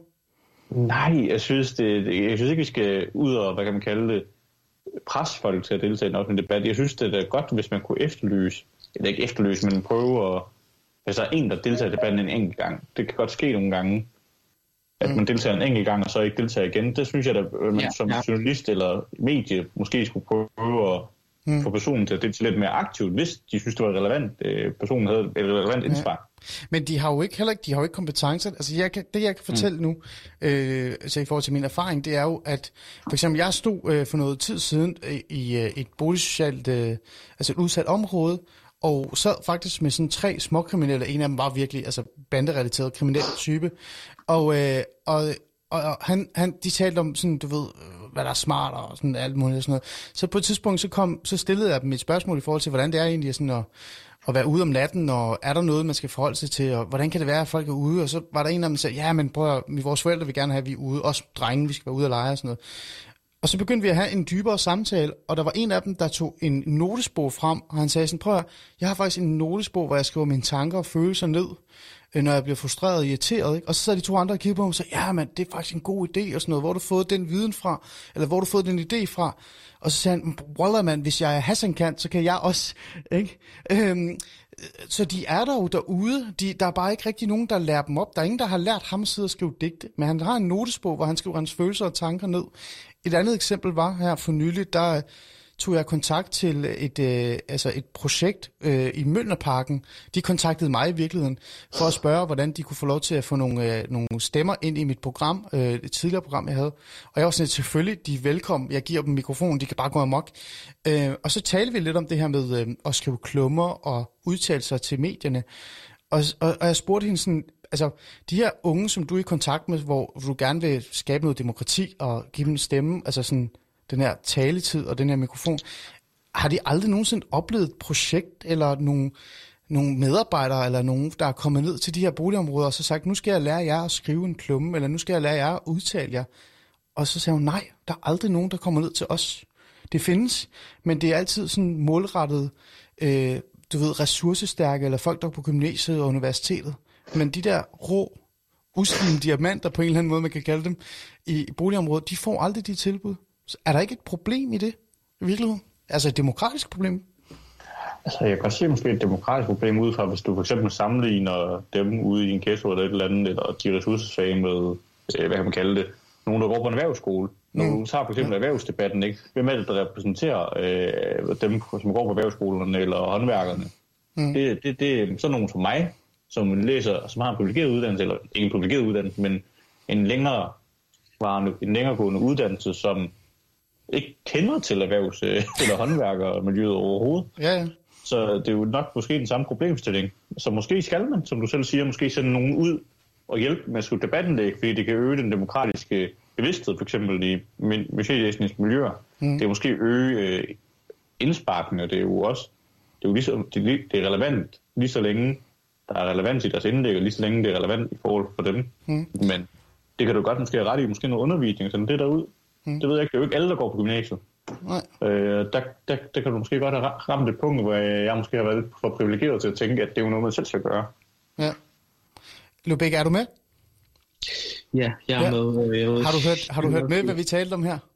Ja, jeg hører faktisk med, det var faktisk interessant. Og hvis okay. jeg måske lige skulle supplere... Ja, kom med det. Kom endelig, kom endelig. Jeg tror jeg bare, altså man skal også se det her som en eller form for læringsproces. Altså det er ikke fordi, der er måske et endeligt sted, men sådan skal du heller endelig mål, men bare hele tiden øh, læringsproces, fordi altså, der kommer så mange nye begreber. Det gælder både integrationsdebatten, det gælder alle mulige øh, også hele den antirracisme, altså alt det der, så kan man synes om det, man kan ikke synes om det, men der kommer alle mulige begreber, der kommer alle mulige nye anskuelser og måder sådan at se tingene på, ikke?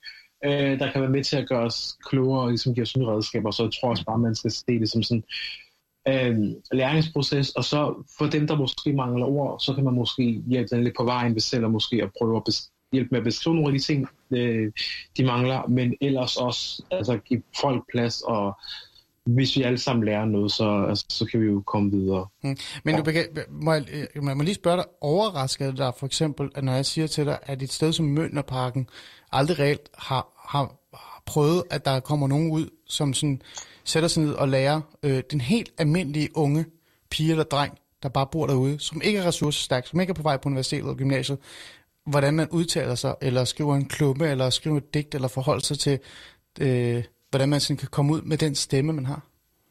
Mm. Øh, altså, jo, det er noget lidt øh, mærkeligt paradoxalt, både i forhold til sådan, det kunne være et demokratisk problem, øh, hvis hvad er det nu, øh, mm. der er, så kan man sige, altså, hvis det kun er nogle bestemte, som du ved, lærer, altså alle de der ting, øh, får ligesom redskaber til at skrive og til at formulere sig, alle de der ting og så videre, ikke? Jo. Øhm, og så er det klart, det kunne da også give altså, noget, noget mere noget kan du give noget nyt jo, i forhold til, hvis man er vant til. Mm. Ja, Adam, du har lige uh, markeret. Ja, jeg har bare lige, altså sådan, altså, men det er også det der, som Katera, hun siger, det er jo de privilegerede, som vælger aktivt at deltage i debatten. Det er ikke de uprivilegerede. Nej, det er de uprivilegerede, som ikke deltager øh, aktivt. De bliver måske bare kastet og svømme ud i det på en eller anden måde. Og det er måske også vigtigt for dem, som ikke har forberedt sig på at deltage i debatten på, hvad det vil sige at være i debatten, og hvordan man kommer derud, fordi der er nok ikke så mange i det miljø måske, der ved, hvordan man overhovedet skriver debatten, men også hvordan, hvem skal man sende det til, og så videre, hvad er der for nogle krav, og alt muligt andet. Mm. Men jeg har måske bare et lille spørgsmål til dig, Eli, ja. hvis jeg må stille det. Men, ja, for fanden. Kom med dem. Men, jeg er også lidt hvad, skuffet. Der er ikke kommet nogen spørgsmål du, til mig nu. ja, ja, hvad synes du er løsningen? Er det sådan noget, at vi skal sætte sådan nogle debattørtyper, eller eller objektiv Ali, som du er nu, øh, ud til Mølnerparken og, og lære de her børn at skrive debattenlæg, eller er det nogle ansatte ude i kommunen, eller hvem der nu varetager de her, altså der er altså ses med de her børn og unge er dem, som skal gøre det? Eller hvordan? Det er et super godt spørgsmål, og, og nu kommer der nogle holdninger over oh, gud dog. Yeah. Ja, endelig. Øhm, altså, øh, ej, jeg har formået, hvad, en time og 26 minutter at være øh, fuldstændig holdningsløs. øh, altså, jeg synes jo, det er et demokratisk problem. Altså, med al respekt, det synes jeg. Jeg synes, det er enormt. Altså, jeg blev faktisk chokeret, da jeg talte med de her øh, medarbejdere. Jeg, jeg undersøgte det faktisk lidt, og fandt ud af, at der er flere boligsociale områder. Altså, de mest udsatte områder i Danmark, hvor der bor de her udsatte unge, som oplever det, vi reelt hver dag diskuterer og skændes og debatterer om.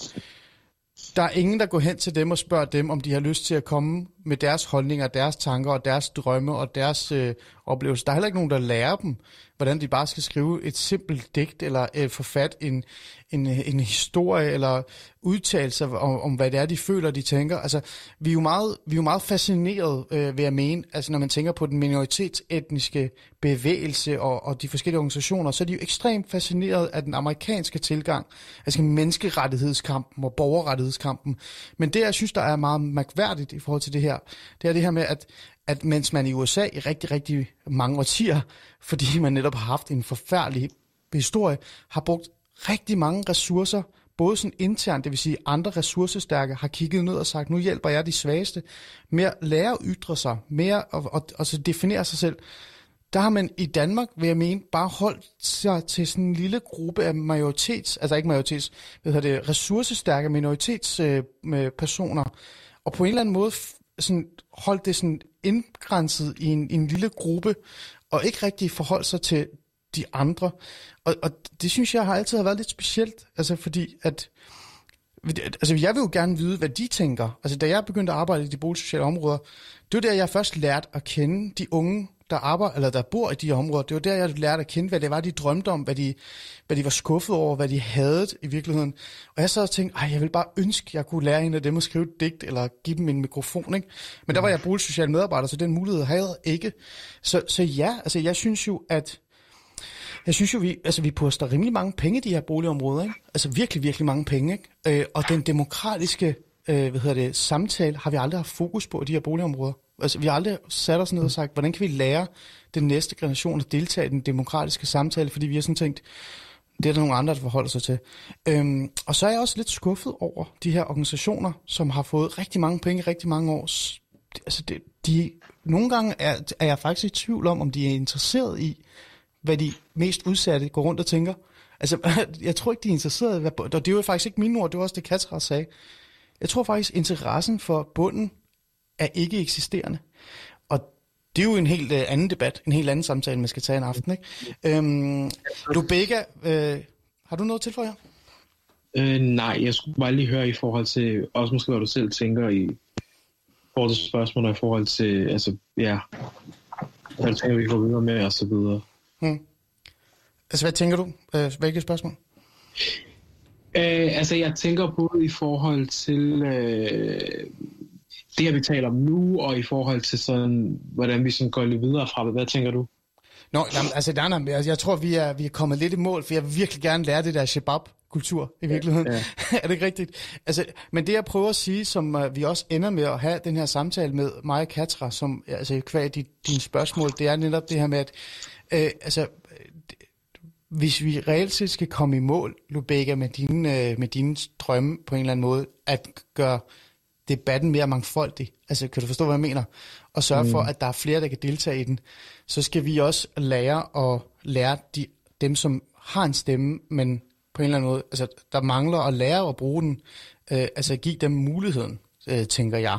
Og, mm. og, og jeg tænker jo ikke, at det er noget, man individuelt skal gøre. Jeg mener jo ikke, jeg håber ikke, det er jo ikke, fordi jeg siger, at Adam skal bruge halvdelen af hans tid i morgen på at gå ned til en eller anden boligsæt område og lære af folk, øh, hvordan de skal skrive klummer. Men, men vi kan være bevidst omkring det. Ikke? Og jeg mm. tror faktisk, Lubega, nu siger jeg det sådan lidt en personlig ting til dig, jeg tror faktisk, at du er en af de stemmer, altså du er en af de, de stemmer, der reelt kan komme til at gøre en forskel i fremtiden, hvis du bliver ved med den her spor, du er i. Du har jo kommet nogle virkelig gode øh, hvad hedder det, hvad hedder det, spørgsmål for eksempel. Ikke? Og jeg synes, det er så fedt, at du stiller dig op i aften og bare sådan tager til den og siger, nu er jeg med øh, i, i live radio. Og jeg tænker sådan, når du møder nogen, eller hvis der er nogen, der skriver til dig og siger, hey Lubega, hvordan gjorde du det? Så håber jeg, at, og det tror jeg, du gør, så håber jeg, at du sådan siger, det skal jeg nok lære dig. Mm. Den der, du ved, 5-10 minutters samtale, den håber jeg, at du tager. Tror du ikke, at vi så kommer øh, rigtig langt og sørger mm. for, at der kommer den her mangfoldighed, som du et eller andet sted savner os? I debatten? Altså jeg vil også godt et eller andet sted, øh, når vi skal afrunde den her diskussion, måske også vende tilbage til det, hvor vi også startede den, ikke? fordi vi startede mm. om det med at privilegere. Og der må også være om, der har jeg også på mange punkter også selv været privilegeret. Jeg ikke kommer ikke på belastet boligområde, jeg har ikke oplevet social kontrol eller nogle andre ting. Ikke? Ja. Men jeg har hørt nogle ting fra sådan venner og bekendte og nogle andre ting. Ikke? Og det har altid været sådan interessant for mig, fordi selvom jeg føler, at vi måske har samme baggrund, del samme religion, samme kultur og ting, så har jeg ikke nødvendigvis følt, at jeg sådan, du ved, kunne hjælpe dem eller rådgive dem, og man har også nogle andre sådan ting, er der overhovedet sådan mit sted og nogle andre øh, steder, ikke? Øhm, og jeg har også bare ofte kommet til at tænke på det, når der har været de her diskussioner, ikke? Jo. jo. Øhm, personer generelt udtaler sig ikke, hvor meget er, er egentlig noget, de... Øh, selv måske har nogle erfaringer med, hvad er mere erfaring, hvad mere måske sådan nogle holdninger, de kommer med, ikke? Jo, jo. Og så i forhold til det der med at hjælpe andre, altså, som jeg siger, altså, jeg som ser det som sådan, hvis vi ser det som sådan en læringsproces, jamen så altså, er der ikke noget endeligt mål, øh, og så kan altså, øh, og så kan vi jo alle sammen lære nogle ting, og øh, så altså, og så kan man jo rykke videre, ikke? så hvis jeg kan være med til at rykke nogen videre, hvis folk stiller mig nogle spørgsmål, jamen jeg så svarer på dem, jamen altså, så vil jeg gerne gøre det. Mm. Ja, det tænkte jeg også. Adam, her er afrunding, før vi går videre til næste øh, og sidste emne. Ja, altså, man skal også bare overveje, hvis man gerne vil lave en man kan målrettet indsats om at få flere minoritetsetnisk baggrund øh, i lokalområderne eller ghettoområderne ud i debatten, så skal man også overveje og forklare dem, hvad det vil sige at være en offentlig debat, fordi altså, man kan få Ja. mange tæsk som minoritetsetnisk som minoritetsetniske borgere i en offentlig debat, mm. og det kan jo være, at det kan påvirke ens fremtid på en måde, fordi man er ung, man har nogle holdninger, det er ikke nødvendigt, fordi man har de samme 10 år efter. Mm. Så det skal man jo også overveje, når man vælger at prøve at inddrage unge mennesker mere i debatten. Absolut. Det er, det, er, øh, det er noget, der kan sætte sin spor, øh, og, og i værste fald, der kan det virkelig koste dig fuldstændig altså alt i, i, i sidste ende, så det er noget, man skal være bevidst omkring. Og så er vi jo tilbage til det der med, at, at vi, skal opruge, altså, vi skal jo lære de her øh, unge stemmer, nye stemmer, øh, samtidig med, at vi giver dem plads. Ikke? Lubega, øh, skal, vi, øh, skal vi tale lidt om shababs? Skal vi gøre det? Det tænker jeg, er det, vi kan kaste os ud i nu. Ja, det er godt. Jeg sætter lige en, øh, en lille, øh, lille fræk øh, sang på, kort, og så går vi i gang med at tale om shababs, for jeg aner seriøst stadig ikke, hvad det er.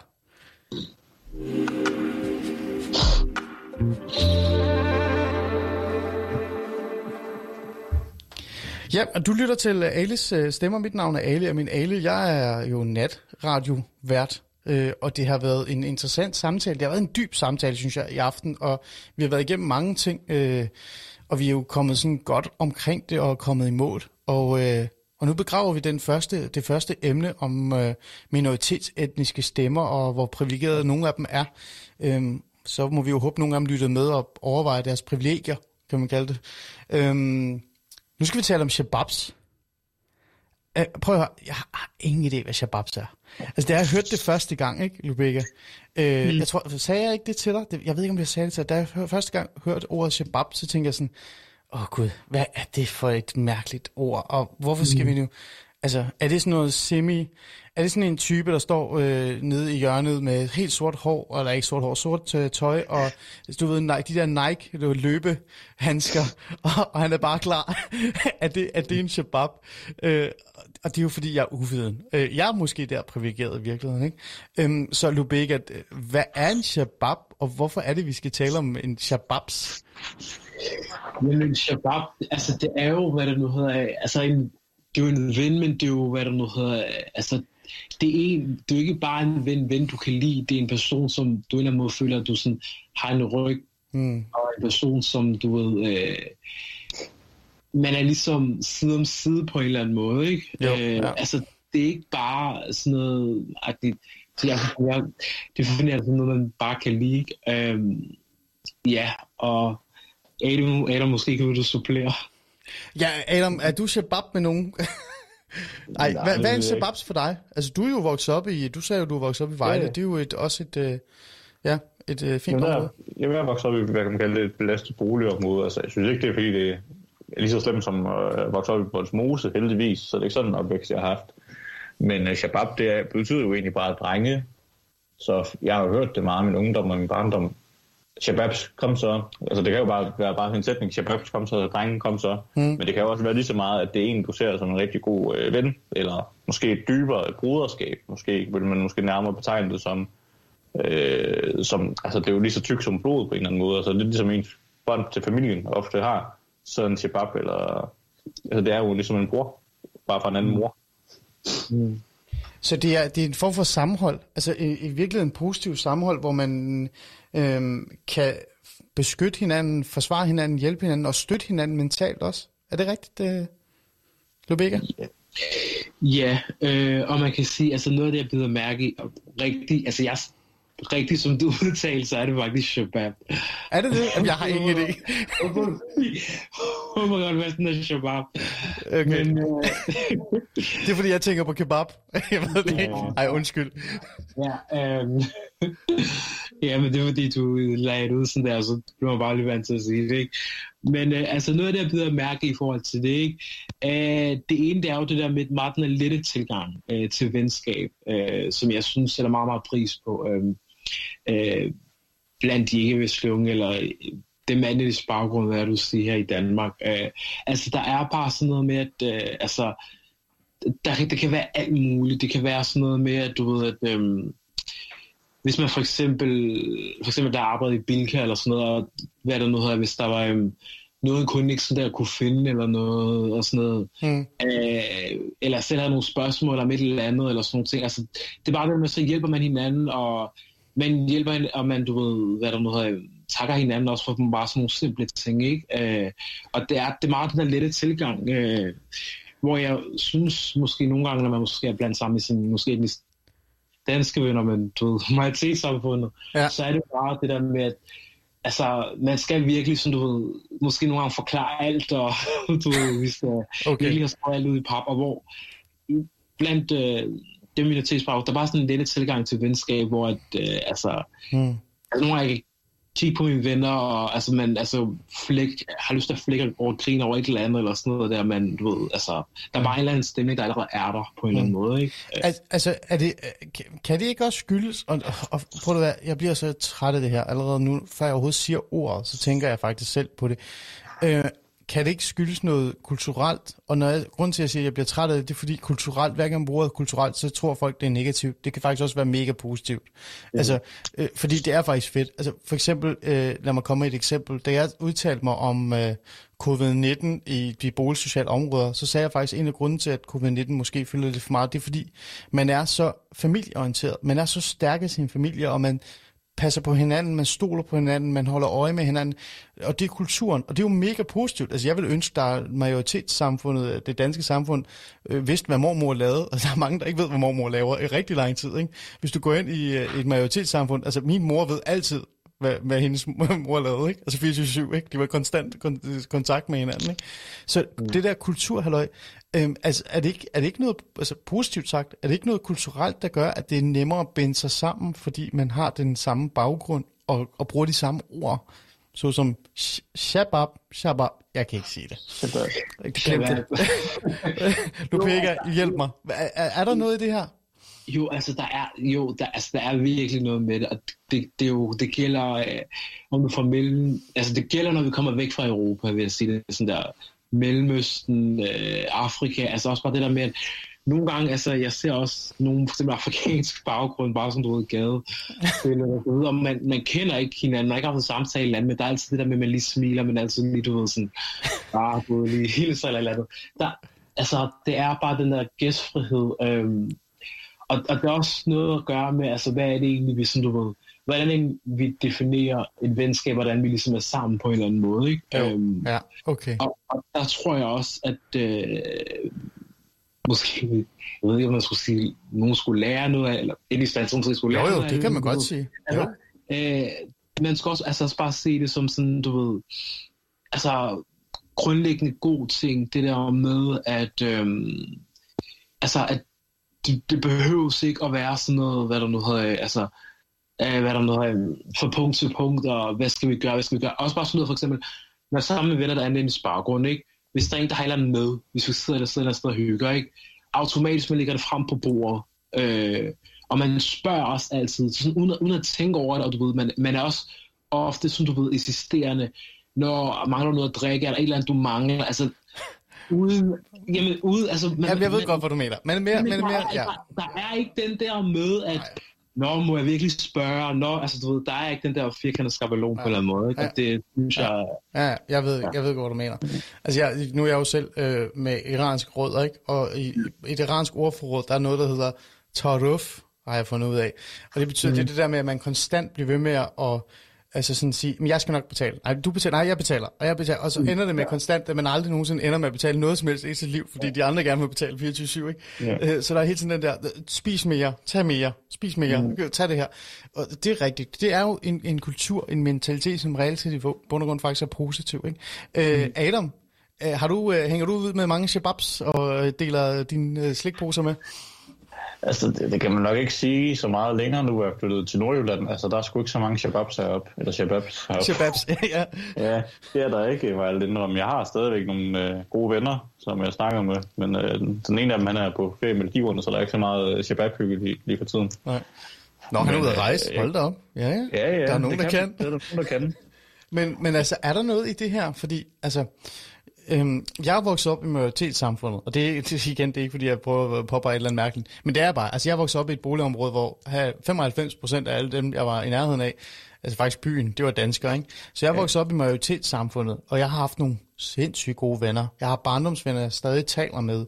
Men det er rigtigt, altså, der var ikke den her 100% tætte bånd, mm. og den kom aldrig. Og det, det skyldes jo øh, altså noget kulturelt, altså i forhold til den danske, det danske kultur. Altså sådan, man er tæt, men man er stadig sig selv og sin nærmeste, ikke, på nogen grund. Øhm, er der noget, vi måske kunne lære noget af? Altså, kunne vi lære majoritetssamfundet sådan lidt at, at holde lidt mere sammen i virkeligheden? Ja, altså, jeg, altså, jeg har da selv en god etnisk dansk kammerat i måske 9 år eller 10 år, ikke? Men jeg synes alligevel, der er forskel på at have haft ham som kammerat i bedste ven, eller hvad fanden det er, i 10 år, end hvis jeg sammenligner med en, jeg er rigtig gode venner med i dag, som jeg har gjort det med et par år, mm. allerede fra starten af, det der med, kan du have noget at drikke, jeg giver, eller omvendt, ikke? Eller har du brug for hjælp, du ringer bare, jeg Ja. kommer. Altså i løbet af en halv time, ikke? Det er Ja. noget helt andet, synes jeg, på en eller anden måde, selvom man skal også passe på og hvad kan man kalde det, generalisere det. Der er sikkert også nogen, der Ja. har shabab-relationer, selvom de er etnisk danske. Jo, ja, det, Men det jeg kan godt genkende det, som vi siger. Særligt det der, som du sagde, Ali, faktisk, mm. det med, var det dig, der sagde det med ældre, og at man ved, hvad man laver hele tiden, ikke? Jo, Fordi jeg synes, det egentlig er sjovt, under her corona, så har der været meget debat om, for eksempel øh, de ældre, om etnisk danske, om, jamen, de, de kan ikke få besøg i øjeblikket, og sådan noget, men jeg tænker jo automatisk, hvorfor i alverden er de på plejehjem til at starte med? Jeg vil for eksempel aldrig sende min mor på plejehjem, dengang hun bliver, den dag hun bliver så gammel, hun ikke kan passe på sig selv.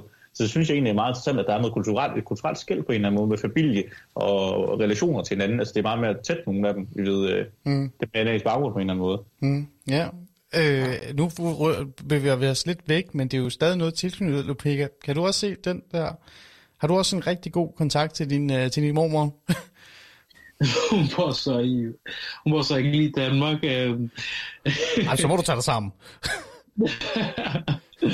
Men altså, hvad det nu hedder, altså, jo, altså det der med de ældre, altså der er, hvad det nu hedder, en eller anden form for, øh, hvis vi er de ældre, vi skal ind på, så er det, altså, der er en eller anden form for nærhed, der er en eller anden form for, øh, der er også en eller anden form for løftet pegefinger, men det er sådan kærlig, det har jeg også selv, øh, når Det er rigtigt. Ja.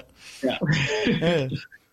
ja, hvor man, øh, man lige lytter en, en, lige lytter efter mere end en gang, og man, hvad der nu hedder, øh, ja, altså, det, altså, der er bare en eller anden respekt, som, øh, altså, øh, altså, man har bare væk, fordi der var en respekt, men man har levet så langt, så man har en eller anden form for erfaring, ikke? Øhm, så ja. Ja. Øh, hvis jeg skal udfordre den lidt, i stedet for at vi står bare her og synes, det er mega sjovt, ikke? Jeg talte med øh, et par stykker omkring det her. Øh, jeg skrev, jeg har sådan en, en, en gruppe af unge drenge, øh, som, som skriver til mig i ny omkring en masse ting. Øh, og jeg bruger dem også nogle gange, når jeg siger bruger dem, så det, altså, det er frivilligt. Øh, så de, de med nogle inputs og nogle tanker, og jeg er netop øh, lige pt. på, altså nej, det her det er ikke en reklame, nu nævner jeg det bare alligevel. I gang med at skrive en bog, en ny bog omkring øh, noget, noget fact fiction, omkring en ung øh, dreng, som vokser op i, øh, i sådan en, ja, mellem to kulturer, ikke? Øhm, jeg skrev til dem her før i aften, og så sagde jeg sådan, hvad er jeres øh, holdning til alt det der øh, shabab, shabab, shabab-agtige, og habibi og sådan noget? Øh, og de, synes, de sagde præcis det samme, de skrev præcis det samme det her med, at det er sammenhold, det er fællesskab, det er en intern forståelse, og, og det er det der med at være lojal og være, være der for hinanden. Men der var også nogle af dem, der sagde, at det også kan ende galt i virkeligheden, fordi når du så er en, en vennegruppe, hvor en af shababsene, eller hvad nu fanden man siger det, jeg har lært dig nok aldrig, lige pludselig bliver en, en rod, eller bevæger sig ud i noget skidt, så er det også svært at have et opgør med det, fordi man skal jo netop være der for hinanden. Øhm, kan du også genkende det, øh, Lupika, det der med, at man lige pludselig Altså man også på et tidspunkt måske ikke skal trække en streg. Altså det med de drenge for eksempel, det var, at, at de havde svært ved at trække en streg, når en af de gamle venner lige pludselig måske var en rod. Men det blev man også nødt til. Øh, Jamen, jeg tror måske også, altså det har noget at gøre med det der med, at øh, altså, altså det, jeg ved ikke, om det er sådan, men måske ikke så pædagogisk på en eller anden måde, sådan at sidde ned og sådan, du ved, snakke om nogle ting, og, og, og, og det er jo også, altså fordi, nu, jeg tror, det har noget at gøre med, at når man inden for de her grupper, når man også har en indisk baggrund, er vant til, at der er mange ting, der ligesom ligger mellem linjerne, ikke? Ja, det er Øh, rigtigt.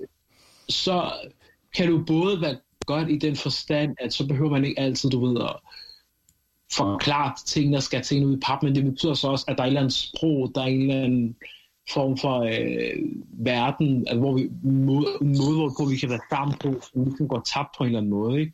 Fordi det er ligesom meget ligesom er vant til at ligesom ligge mellem linjerne, ikke? Øhm, og så, altså, der er også bare meget af det, som, hvor man også bare sådan, du ved,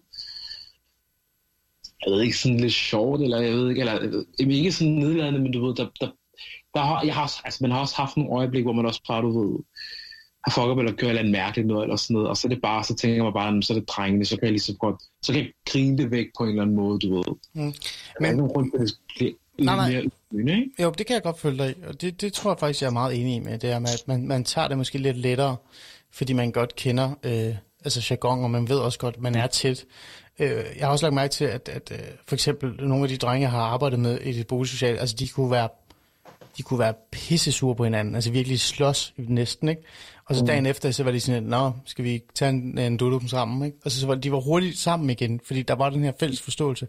Men min spørgsmål var det her med, at de, som for eksempel de her drenge, og de er jo helt ned til 13-14 års alderen, de her drenge, som, som skriver øh, til mig, øh, de var sådan meget klar i spyttet, at øh, det var også svært, når en af shababsene, en af de gode venner, måske blev en, en, en ærgerlig knægt. Mm. Men man blev også nødt til at enten konfrontere ham med det, fordi man netop er lojal, og man har respekt for hinanden. Men samtidig bliver man også nødt til at passe på med at sige, at man så forsvarer hinanden for alt. Fordi så kan man selv rode sig ud i noget. Fordi man er så tæt. Er, er der ikke også noget af det? Jo, og det er igen, jeg tror, det vender tilbage til det, som jeg også var inde på, det der med, at jeg tror bare, at det har noget at gøre med, at det kan være svært at hjælpe øh, folk, altså hvis man ikke har, altså hvis, man, en, hvis alting ligesom ligger mellem linjerne, så har man heller ikke udviklet det der sprog, måske den der øh, verden, man har ikke ud- udviklet den der verden, hvor vi også kan være sammen, hvor vi også snakker ned om tingene, hvor vi også sætter os ned og siger, hør, det går virkelig ikke. Ja, Øh, okay. Ja, jeg kan godt se, hvad du mener. Ja. Mm, altså, ja. Øh, Adam, hvad tænker du? Men jeg synes jo også, altså det er da problematisk, at den her, hvad kan man kalde det, relation er jo egentlig betingelsesløs næsten. Altså du støtter vedkommende, uanset om det, hvad de gør. Altså jeg ser jo stadigvæk Facebook-kommentarer eller videoer eller whatever, hvor de så henviser sådan en kammerat, som er inde i retten eller et eller andet, og siger, fri min bror. Og jeg tænker da bare, at en person har begået kriminalitet, hvorfor at du støtter op om personen, eller hvad personen har gjort, eller personen skal være fri, fordi at han på en, på en eller anden måde tyranniseret af det danske, den danske retsstat. Det er jo ham, der har begået en fejl. Mm. Så må han også tage konsekvenserne af den fejl. Du skal ikke støtte ham i det, fordi så gejler du personen op også på en eller anden måde. Du siger jo ikke til ham, prøv at høre min ven, min gode ven, du har begået en fejl. Når du kommer ud, så skal du også rette op på dig. Så det er jo ikke det, der sker. Mm. Det, der sker, det er, at de siger, du er, du er et offer for det her system, og det er derfor, du er derinde. Det er ikke, fordi du har gjort noget forkert. Mm. Og det synes jeg også, altså man har da en pligt som en kammerat, og en god ven, eller næsten altså bror, at sige til sin bror, eller shabab, eller hvad fanden man vil sige, du, du, du, du, du, bliver nødt til at, altså, du bliver nødt til at konfrontere dem med det, og mm. så de kan komme bedre ud af det. Mm. Fordi du ønsker jo det bedste for dem. Det hjælper jo ikke bare at klappe dem på skulderen. Nej. Ja. Men, men altså, generelt så må man jo sige, at, at det mening var i aften, at du gerne ville tale om det, det var netop, at, uh, Lupika, det var at fortælle om den her, det her stærke bånd, og det er jo noget, man, man burde sådan have lidt mere, sådan, altså, have lidt mere respekt for os, altså når man for eksempel i den offentlige debat taler om øh, de her sammenholds, øh, det her sammenhold, der er. Er det ikke rigtigt? Øh, forstået, Lupika? Jo, og noget et sted, hvor jeg også lægger mærke til, det er også, at de etniske danskere, jeg også kender, som for eksempel også har været, har været meget hvad blandt sammen, har været vant til at omgås mange med etnisk baggrund. Ikke? Jeg tror også, der er en eller anden form for noget menneskeligt, de måske også har været glade for. Altså udover, at de har syntes, at dem, deres venner, de har haft, som så selvfølgelig har været mange med etnisk baggrund, det var hyggeligt og sjovt. Jeg tror også bare, at der er noget menneskeligt, de også har haft det godt med i forhold til, at der har været nogen, hvor at det har været meget nemt sådan, du ved, at tilgå mig, sådan at jeg har været sammen med dem, ikke? Jo. Øh, altså, de venner, jeg har har en baggrund, ikke? Altså, man kan virkelig, man kan virkelig køre på hinanden nogle gange, øh, og det er jo altså, sådan i sjov og sådan noget videnskabeligt ment, ikke? Hvor man bare sådan der tænker, altså, hvis det ikke var på grund af jer, altså, så ville jeg virkelig ikke acceptere de ting, vi sidder og siger, og, og hinanden kalder om hinanden, ikke? Der er en eller anden form for, der behøver ikke være nogen grænser for, hvad vi egentlig gør og sådan noget, så Hmm. øh, ja, altså noget positivt, altså bare det der med, at øh, altså, man hvordan, altså fokus på, hvordan man egentlig er til, ikke? Og det er jo, tror jeg, øh, måske sådan et eksistentielt spørgsmål, som alle mennesker på et eller andet punkt øh, Hmm. Ja. Jeg, jeg, lærer, det, altså på nye måder. ja. Adam, havde du noget der? jamen, jeg synes, det er interessant, det du siger. Øh, men dermed, at du ikke vil, altså, du normalt ikke vil acceptere, hvad måske en person eller en kammerat har sagt, hvis, men fordi det er dem, så, det, så lader du, hvad kan man kalde det, lidt øh, gå. Altså, jeg har selv haft sådan en meget tæt relation med en kammerat, sådan næsten, hvor det var sådan broragtigt, ikke? Men jeg kan da huske, han udtalte sig virkelig, eller sagde nogle virkelig forfærdelige ting om homoseksuelle. Og det kunne jeg ikke øh, bare høre på, så jeg sagde til ham, hvad jeg synes om det, og jeg synes ikke, det var okay. Og så kunne han grine af det, og så er det det, men jeg tror godt, han forstod alvoren af det på en eller anden måde. Og jeg synes, det var vigtigt at konfrontere ham med at sige, at det er ikke okay, at du mener det her, eller at du snakker på den måde om folk, øh, som har en anden seksuel præference. Og det synes jeg, du skal overveje, når du snakker om, eller snakker til andre om folk, og så prøver jeg at sammenligne med, altså, nu er man selv muslim, og prøve at sige, jamen, altså, er du, er du noget altså, forfærdeligt? Eller synes du også, det er okay, at folk snakker dårligt om dig, bare fordi du er muslim? Det synes jeg jo ikke. Mm. Så det er jo også sådan, man skal vende det. Man bliver nødt til at tage øh, samtalerne og diskussionerne, selvom det er en god ven, og selvom at man kan måske blive lidt småirriteret på hinanden. Men det kan man jo, fordi man har sådan et tæt bånd. Så, så er det jo ikke fordi, at båndet går i stykker af, at du fortæller vedkommende. Jeg synes, det er lidt noget dumt, du- det du siger. Hvad tænker du, Rebecca? jamen, jo, jamen, altså, jo, han har, du har, du har fat i noget. Øhm, og det, jeg tror, der så er vigtigt i forhold til det, det er, jeg tror, at det er vigtigt, at man på en eller anden måde måske opbygger en eller anden form for kerne, altså man ligesom bliver klar over, hvad er det, jeg står inden for os, måske hvad er der også nogle sunde værdier, hvad er nogle gode værdier, ikke? Og jeg er altid blevet opdraget til at respektere andre mennesker, behandle andre mennesker ordentligt, ikke?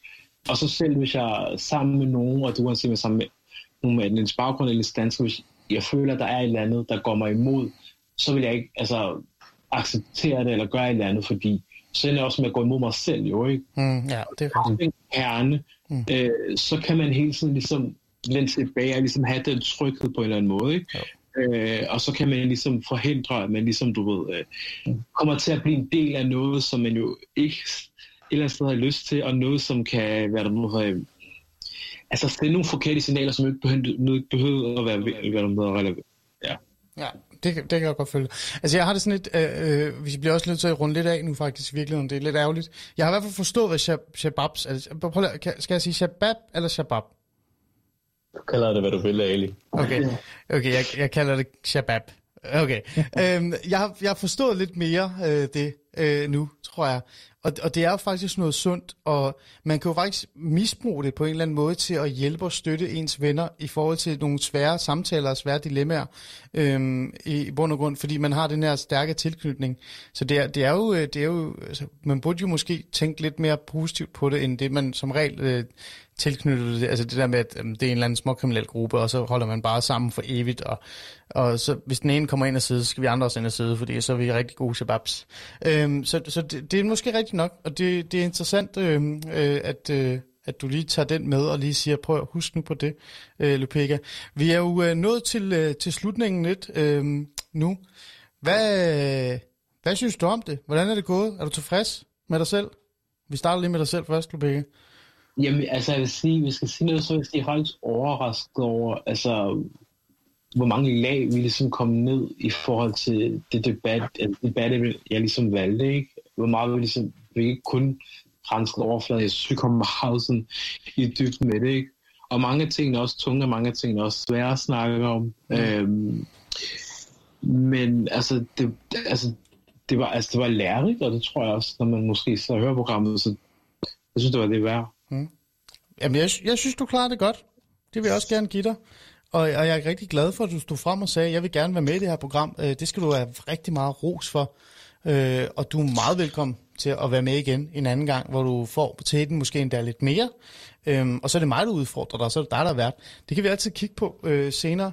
Øhm, Adam, hvad fik du ud af det? Udover at være vågen om natten og sidde og, og, og øh, røre lidt dit skæg. Ja, ja, det, det, det, det er svært, når det er blevet lidt for langt. Du skal nok kopieres, men jamen, jeg synes, vi har haft en sund og fornuftig debat, eller dialog, nærmest nærmest mere kalde det, ikke? Altså, det, og så synes jeg det også, altså, det har været positivt også at måske blive lidt klogere på nogle ting. Øh, særligt det her med, nu fik snakket om, synes jeg i hvert fald, det her med øh, ude i miljøerne, hvor, der ikke, hvor de ikke har lært at skrive debatten eller blande sig en offentlig debat, at man, der måske burde være mere en aktiv indsats for at få dem med ud, så man kan få et mere sådan retsvisende billede af det. Mm. Det vil jeg sige, jeg blev i hvert fald klogere på, fordi jeg var jo lidt modsat holdning, da vi snakkede om det, da mm. vi lige startede, men jeg kan godt se, at det var måske lidt en privilegeret holdning at have. Mm. Det er jeg glad for. Så tænker jeg med de ord, så vil jeg sige uh, tak, fordi I var med. Lupeka, tak fordi du deltog i aften og hjalp mig med at komme igennem den her, uh, den her debat, den her møde, den her samtale. Og uh, tak til dig, Adam, for også at hjælpe mig med at udfordre lidt Lupeka og mig i forhold til, til emnerne. Og selvfølgelig også tak til Katra derude. Husk nu, I kan lytte til Alis stemmer, der hvor I finder jeres yndlingspodcast. Og lad os slutte af med en sang, som du vil, med Arti Gardi. Jeg kan ikke engang sige det. Er det Kid?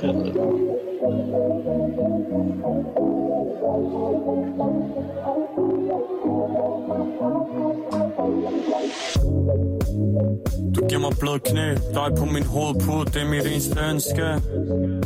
Jeg ved, at du kan føle det. Jeg har let længe med lys og lygte Men aldrig har jeg nogensinde fundet en som modig kvinde. Nummer det bliver kodet ind.